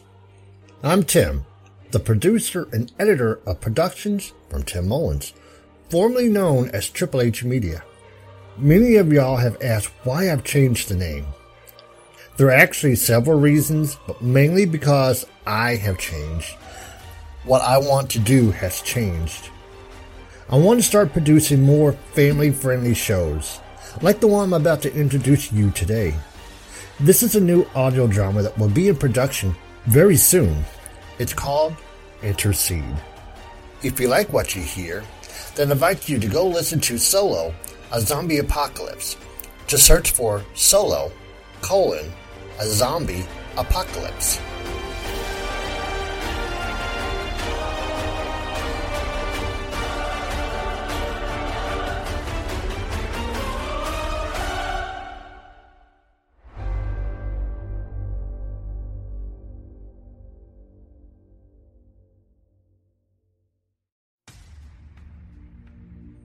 Hi, I'm Mike. And I'm Vanessa. And we're angels. Michael, you can't just blurt it out like that. But we are. What my husband is trying to say is we are vessels of the higher power, of God. Oh, please. We pick up the angel slack. Please, let me just explain it my way. Fine. We are not angels. Angels were never born. They were never human. We are more like blessed souls who intercede into the lives that are broken and lost. We try to help them get through some very hard situations that they could not necessarily get to themselves. You're confusing them. I don't think they get it. If you allow me, I would like to tell you a story. Maybe that will help. So, it was Christmas Eve. Wait, before you start, they should know that we can walk with the living. True. So, even though Mike and I have passed on, we can still walk and live our lives on Earth. In order to do our jobs, we are allowed to stay here on Earth and live and walk amongst you. We look like you and talk like you. You would never know who or what we are, unless we allowed you to see us in our true form. So, with that being said, let's get on with the story. It was Christmas Eve, and Mike and I were walking home after a long assignment. It was cold. I mean, so cold. And, of course, snowing, when our next assignment was about to present itself. Well, that was certainly an interesting assignment. That's putting it mildly. I would have never guessed a clown named Happy would be so depressed. Yeah, he was really bad off. Even my screaming chicken didn't make him crack a smile. Come on, who doesn't smile but the screaming chicken? Vanessa, get behind me. Who's there? Who's there, Mike? I don't know. I just asked 2 seconds before you did. Is there someone there? Really? You really expect them to answer? Come on. I think we should keep moving. Yeah, you're right. Wait. Stop. Did you hear that? Hear what? I don't know. I thought I heard something. I'm sorry. I don't hear anything. Me either. Must have been the wind. Or a rat. Yeah, let's keep moving. Oh. Shh. There. I heard it again. I'm really sorry. I just don't hear... Shh. Don't leave. There. Yeah. I heard it. Hello? There's someone in there. Hello? Be careful. We're not here to hurt you, so don't hurt me. Okay?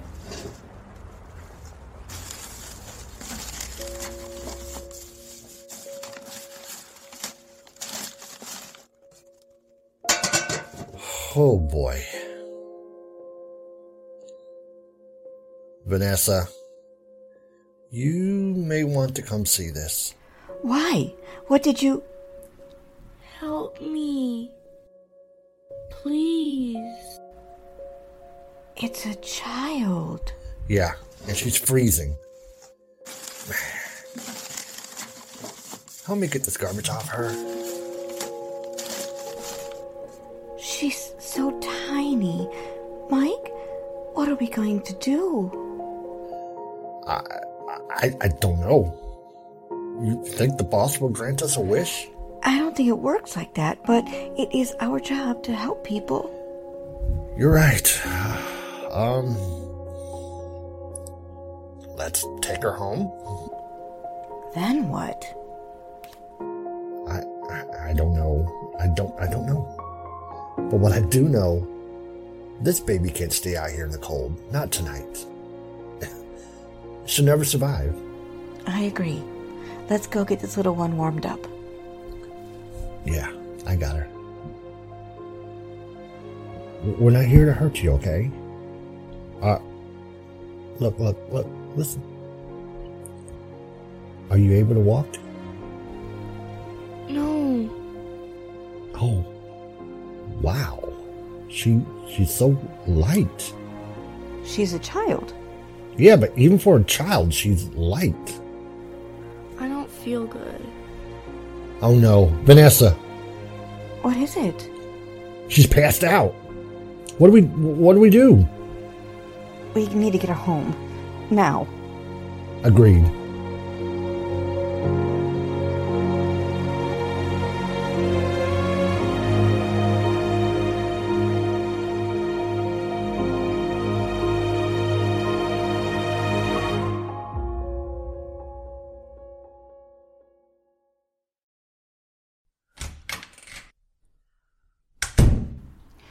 Put her in the spare bedroom. I'll get some food and water.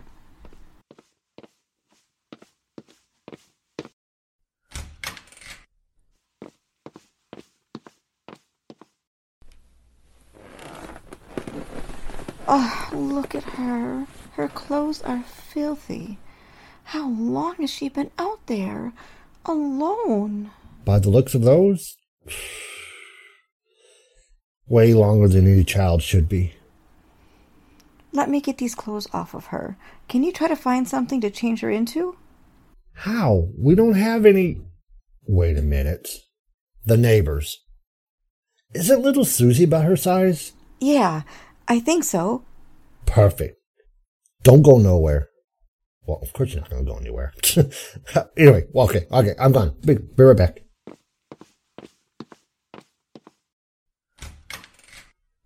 Okay, little one. Let's get these nasty wet clothes off of you, if you don't mind. I think we'll burn them. Please, don't. Oh, you're awake. It's all I have. We'll get you some new clothes. Really? I promise. Do you think we can get you washed up before my husband comes back? Okay. Let me go get some water and all that other stuff. Here, take a few bites of this food and sips of water. We'll get you cleaned up and warmed up in no time. Okay. Be right back.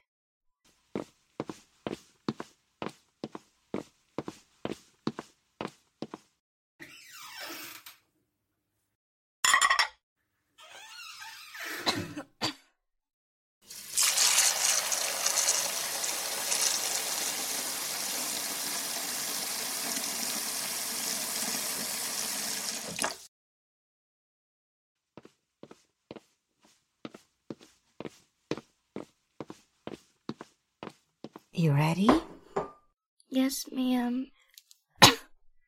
Let's get you washed up, and then we'll get you something for that cough, okay? Okay. Are you okay with me doing this, or would you rather do it yourself? You please. I feel so weak. Sure, not a problem. We'll just give you a quick wipe down until we can get you in the bathroom for a real shower. That would be so nice. Wait a minute. I never did ask your name.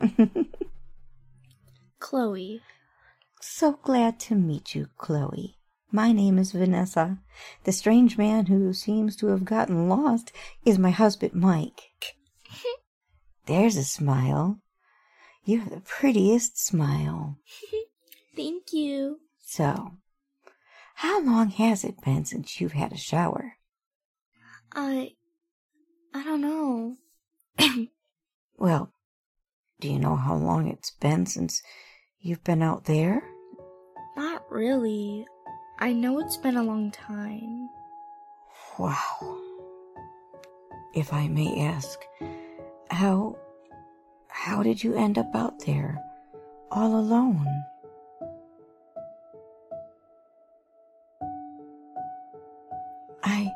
I'm sorry. You don't have to tell me. I didn't mean to. Nobody loves me. I'm sorry. What? I'm 13, and nobody loves me. Oh, honey, that's not true. In my case, it is. I have no mother or father. No sisters or brothers. I don't understand. What happened to your parents? I don't know. I went to school one morning and my mom, well, she never came to pick me up. She forgot to pick you up? She just never came. I walked home and when I got there, it was empty. They went shopping, maybe? No, I mean, they were gone. The house was empty. All our stuff was gone. Even my room was empty. They just packed everything up and left. Everything but me. Why did they leave me? What did I do to make them not love me anymore? What did I do that was so bad? Oh, honey, come here. It wasn't anything that you did. I am very sure of it. I was only 9. I don't understand. 9? So you have been on the streets for 4 years? Has it been that long? That's a long time.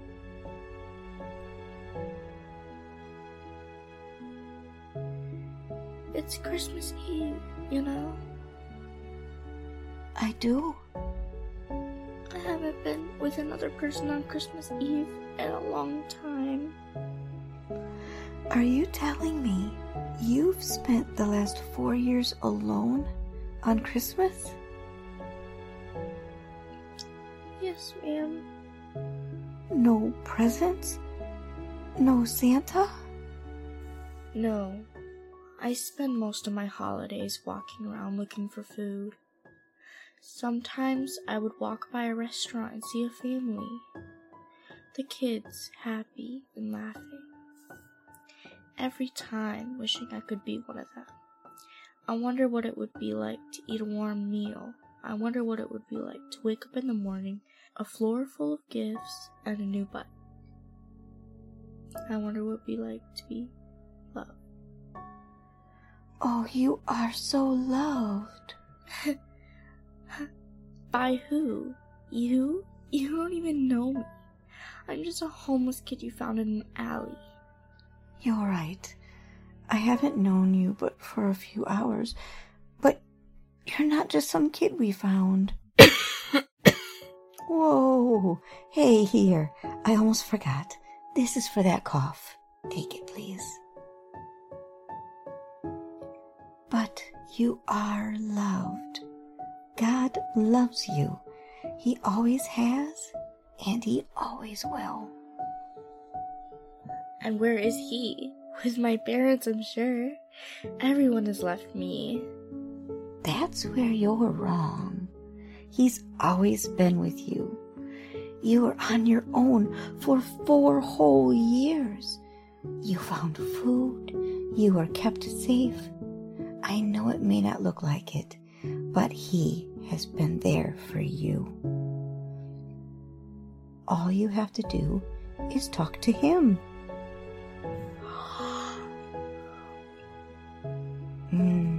It looks like that medicine is kicking in. I know you're trying to make me feel better, but I think I need to go. Thank you for the bath and snacks. You're leaving? I'm getting tired, and I don't... Oh, no, my dear. I don't think you should go anywhere. That medicine's really strong. I believe you should stay right here. But I can't. Go back out in that cold with that cough. You're staying right here, if you want. This is your bedroom tonight. A soft, warm bed with clean sheets. Really? Yes. And guess what else? What? How about a big, warm breakfast in the morning? Pancakes? With bacon and orange juice. That would be great. Then it's a date. Cool. Can we pray before you go to sleep, please? I would like that. Father, it's me, your child. Look what I found, a lost child. Thank you for bringing Chloe to us this evening. Just like I was once a lost child, you found me and saved me. And now we have found this lost child, and Lord, please help us pay it forward, even if it's just for one night. Bring all of us peace and love. And happy birthday. Happy birthday. Now, sweetheart, get lots and lots of sleep, and we'll see you in the morning. Miss Vanessa? Yes? Will you be here when I wake up? You're not going to leave me? No, sweetie. I'm not going to go anywhere. When you wake up, you'll know I'm here. Do you want to know how? How? You'll know, because when you open those pretty green eyes, you will smell those pancakes. Can I ask you another question? Of course.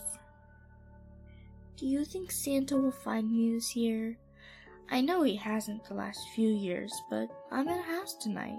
Do you think he'll find me this year? Well, I guess we'll have to wait and see, won't we? Oh, I hope so. If he does, you don't want to be awake when he finds you, do you? Nope. Good night. Good night, little one.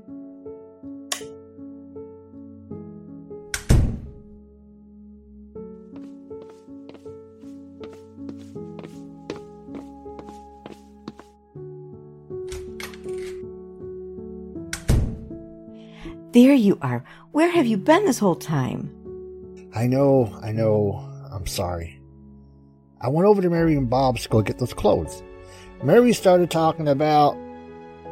what? Why are you smiling at me? Grab the car keys. Why? We have some shopping to do. You're kidding. At this time of night? I'll explain on the way. Now come on.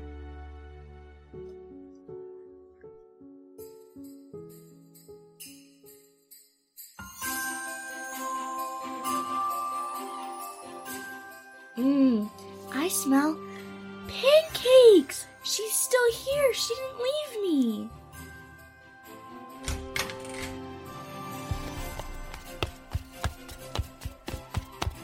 Chloe, good morning! You kept your word. You're still here. I told you I wasn't going anywhere. Hey there, ladies. Mike! Oh, okay, so we're hugging now. Mike, you ready? As ready as I will ever be. Ready for what? Well, Chloe, when I got in last night and I was getting ready for bed, I I'm not sure, but I really thought I heard something on the roof last night. Really? Don't be teasing me. No, I heard it too. I think we should go to the living room. Let's go. And we're off. Oh my God. Oh my God. Are those for me? Yes, ma'am. That's what the tag says. Wait a minute. All of these... Dear, these all say Chloe. How did that happen? He found me. Santa found me, and you didn't leave me. Oh, sweetie. I told you we weren't going to abandon you. I think things are about to change. I'm happy. I really am, but... But what? What am I going to do with all this stuff? I have nowhere to put them. They would be stolen in a heartbeat. Yeah, about that. Vanessa? Mike and I have been talking. We thought it would be better if you stayed here for a while. But only if you want to. I mean, we can't force you. Stay here? Seriously? Yeah, seriously. I know I wasn't here last night, and for that I'm sorry. But from what I hear, you two ladies bonded. And I would like to see where that bond goes, if you do. So, to make this clear, you two want me to live here? Yeah, I really think we do. And you know what? Right after Christmas, we're going to find out exactly what our options are for you, young lady. I would love that. But only if you promise not to leave me. I promise. I will never leave you. We will never leave you. Now this is my home now? Yeah, I think so. Besides, you have to have somewhere to use this. A bicycle! Yay! Merry Christmas, Chloe. Merry Christmas. Can you excuse me for a second? I'll be right back.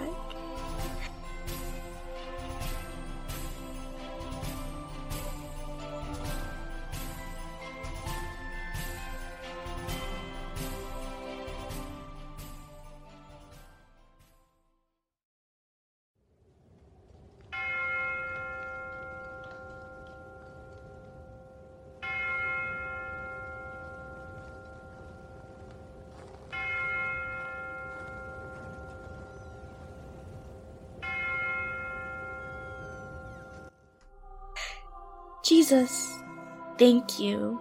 I know we had a little talk last night after Miss Vanessa left. Thank you.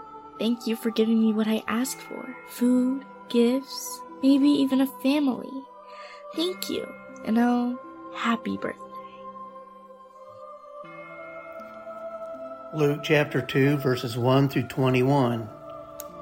And it came to pass in those days that there went out a decree from Caesar Augustus that all the world should be taxed. And this taxing was first made when Cyrenius was governor of Syria, and all went to be taxed, every one unto his own city. And Joseph also went up from Galilee out of the city of Nazareth into Judea, into the city of David, which is called Bethlehem, because he was of the house and the lineage of David, to be taxed with Mary, his espoused wife, being great with child. And so it was that while they were there, the days were accomplished that she should be delivered. And she brought forth her firstborn son, and wrapped him in swaddling clothes, and laid him in a manger, because there was no room for them in the inn. And there were in the same country shepherds abiding in the field, keeping watch over their flock by night. And lo, the angel of the Lord came upon them, and the glory of the Lord shone round about them, and they were sore afraid. And the angel said unto them, Fear not, for behold, I bring you good tidings of great joy, which shall be to all people. For unto you is born this day in the city of David a Savior, which is Christ the Lord. And this shall be a sign unto you. You shall find the babe wrapped in swaddling clothes, lying in a manger. And suddenly there was with the angel a multitude of the heavenly host, praising God and saying, Glory to God in the highest, and on earth peace, goodwill toward men. And it came to pass, as the angels were gone away from them into heaven, the shepherds said one to another, Let us now go even unto Bethlehem, and see this thing which is come to pass, which the Lord hath made known unto us. And they came with haste, and found Mary, and Joseph, and the babe lying in a manger. And when they had seen it, they made known abroad the saying which was told them concerning this child. And all they that heard it wondered at those things which were told them by the shepherds. But Mary kept all these things, and pondered them in her heart. And the shepherds returned, glorifying and praising God for all the things that they had heard and seen as it was told unto them. And when the 8 days were accomplished for the circumcising of the child, his name was called Jesus, which was so named of the angel before he was conceived in the womb.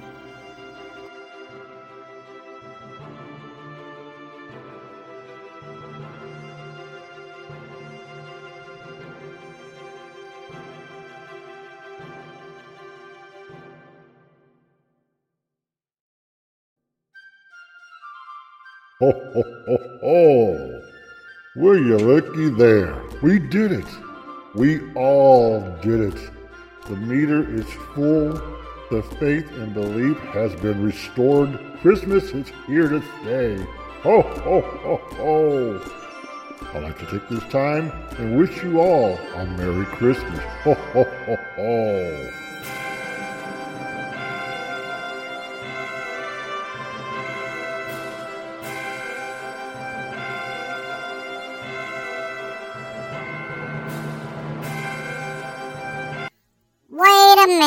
Wait a minute. Santa, have you been drinking Mrs. Claus's special eggnog again? Because you forgot the last story here. It comes from Jackie and Sarah from the Boone County Jail Distillery way down in Lebanon, Indiana. Maybe Mrs. C spiked your eggnog with one of their fine products.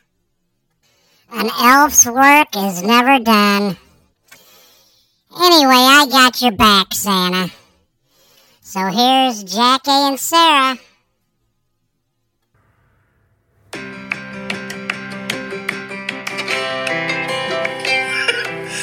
Hello, and happy holidays from all of us here at Boone Co. Jail Distillery.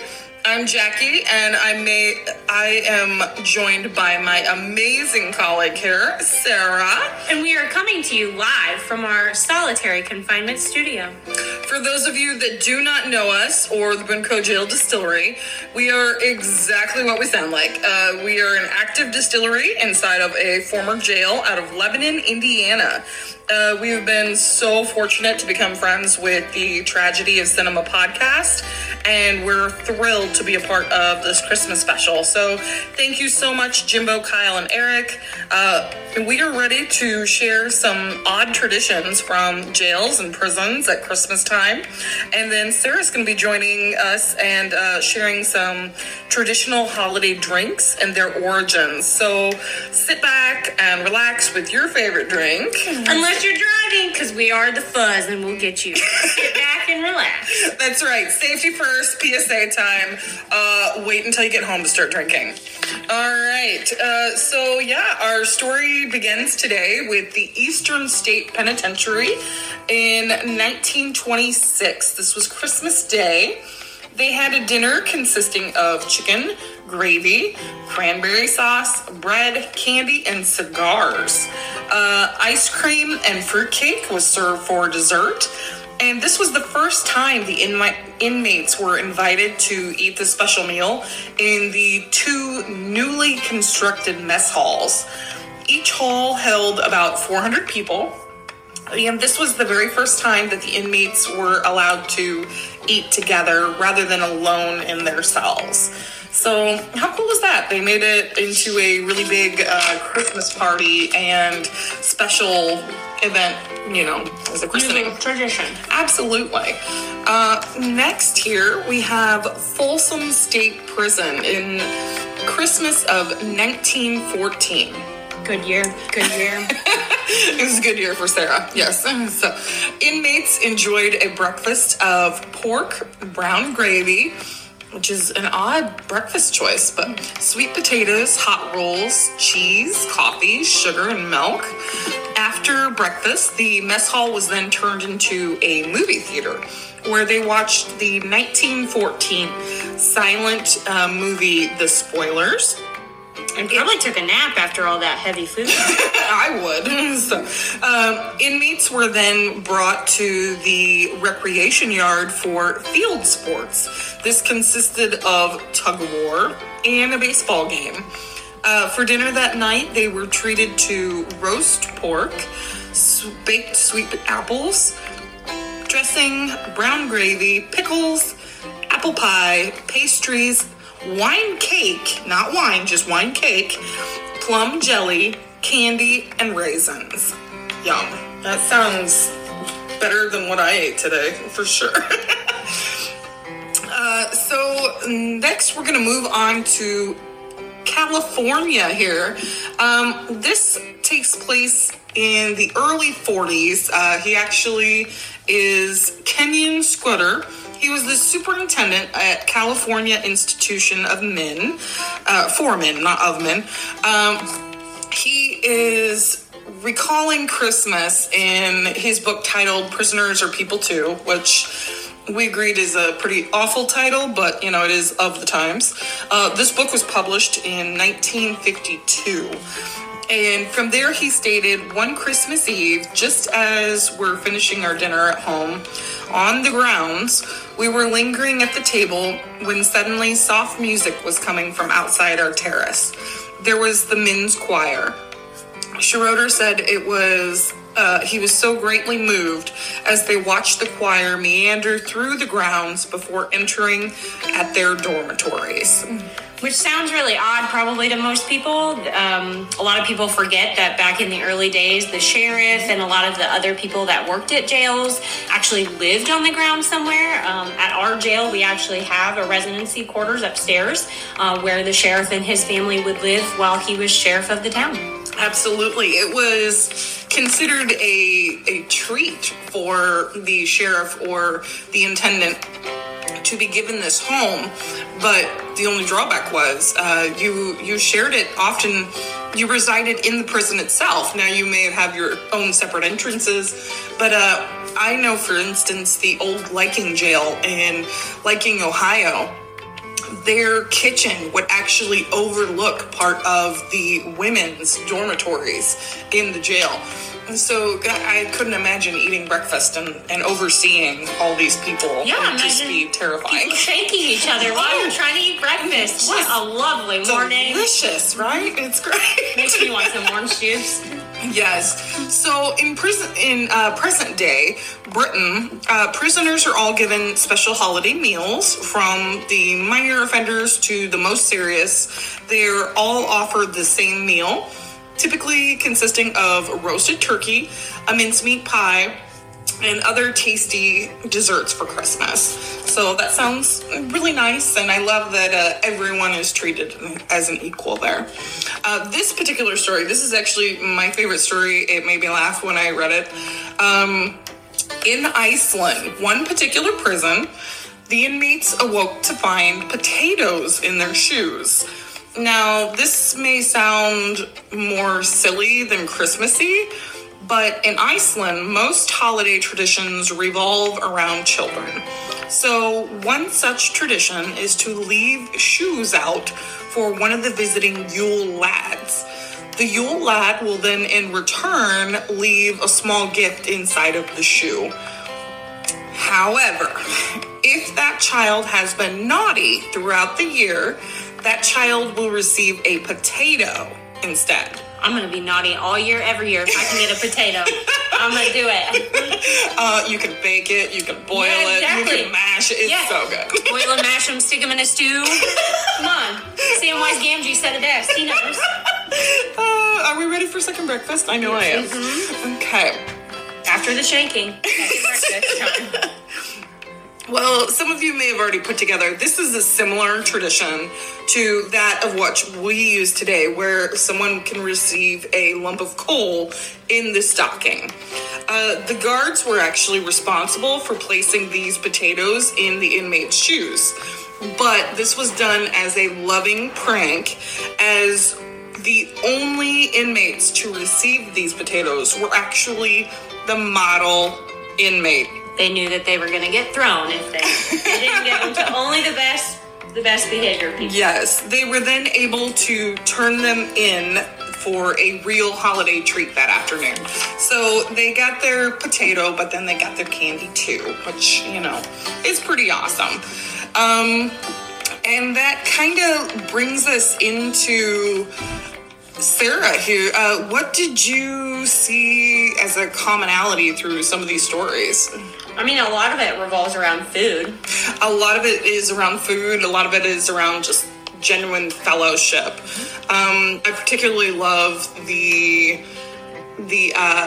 gentleman looking back after all of his years of serving, and I couldn't imagine looking out on your balcony and watching inmates walking around, but what an incredible way to remember that holiday as you're listening with your family to this beautiful choir, and just a cool way to get into the holidays. No one does caroling anymore either. Yeah. Right. So. Yes. So as we get older, it seems most people spend the holidays with, you know, family, friends, food. And that's kind of an excellent segue here into the next part of our show. Sarah, what is your favorite holiday food and why? I mean, honestly, I love all foods. I don't discriminate with food. So any food is great. I really love the baking aspect of it. So anything is great. But what about you? What's your favorite and why? I absolutely love my mom's pecan pie. It's not Christmas unless I get a slice of that pecan pie. I don't know what she does, but I dream about it. And I also dream about hot glog. I love me some hot glog. So I don't know what that is, but we gonna find out. And you can hold that thought until we get there. Sounds good. All right, take it away, buddy. So.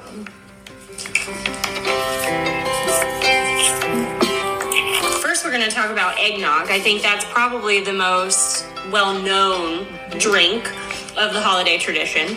So most historians debate what its exact origin is, but most can agree that it originated likely in medieval Britain. And it was originally called posset, which it was a hot, milky, ale-like drink. By the 13th century, monks were known to drink it with eggs and figs in it.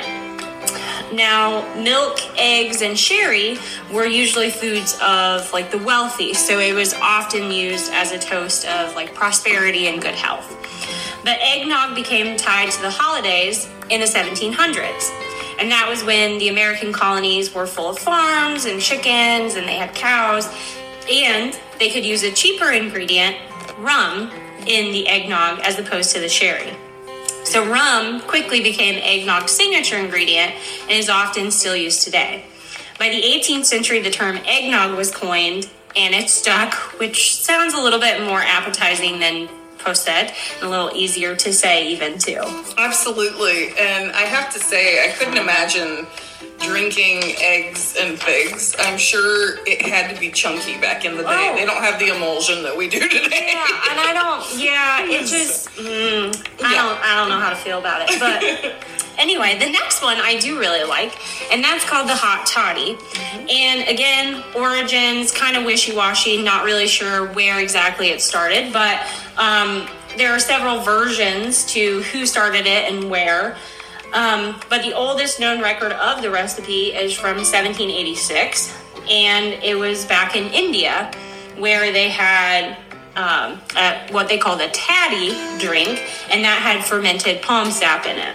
But another origin story goes back to an Irishman who was also a doctor, and he would prescribe the drink to his patients as kind of a, for their illnesses. So it had a mix of hot brandy, water, cinnamon, and sugar.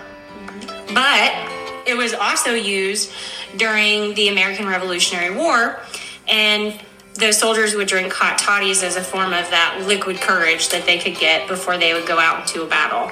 So just showing how versatile the drink is, from comforting as a cure-all to liquid courage. It's a perfect warm addition to any holiday tradition. And my personal favorite way to serve it would be with water, some honey, some Kennard & Drake bourbon, of course, some lemon juice, a cinnamon stick, a nice apple wedge, and some hot apple cider, too. That sounds really good. Mm-hmm. But, Jackie, back to your favorite drink, the hot glog. Yeah, so let's look into that a little bit. Absolutely. I absolutely love me some hot glog. I am originally Swedish. Okay. And a little bit of Irish. But the Swedish side of me has family that settled in a Swedish colony. And hot glog is a staple around the holidays there.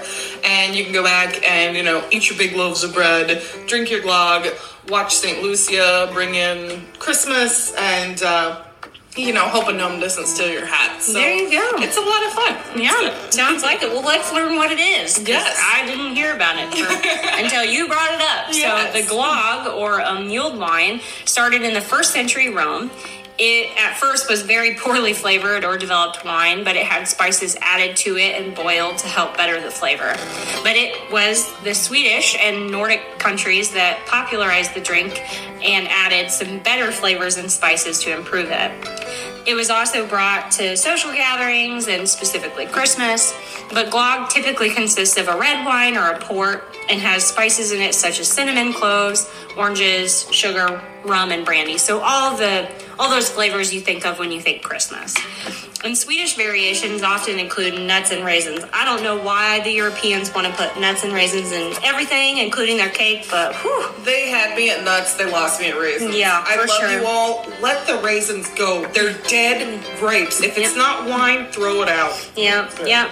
True that. Yes. But it's popular drink and well known that, you know, milk and Coca-Cola are often Santa's favorite drinks for Christmas. But according to Wikipedia, Mrs. Claus always has a cup of hot glögg waiting for Santa after he returns from home from delivering all those presents. I want a cup of hot glögg when I get home.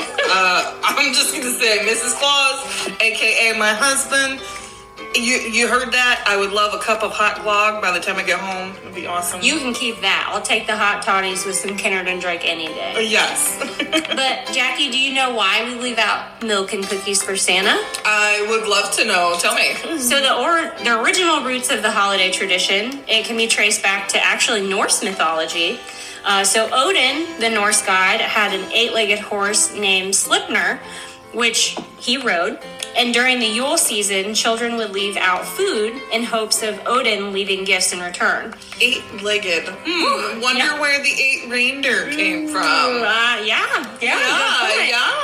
I'm just thinking of spiders. I can't stop thinking about that. Yes. 8 legs, no thanks.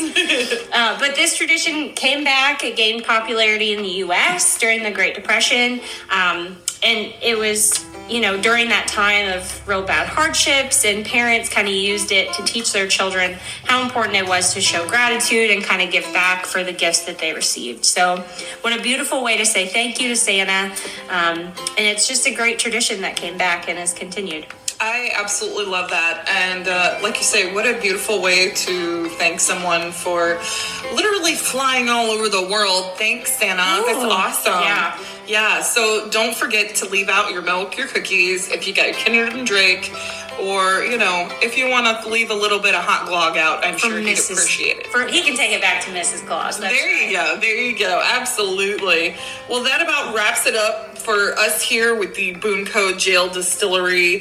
Thank you so much for hanging out with us. We hope that each and every one of you have a wonderful holiday season. I'm Jackie. And I'm Sarah. Thank you so much. Happy holidays and drink safely. Yes. Cheers, friends.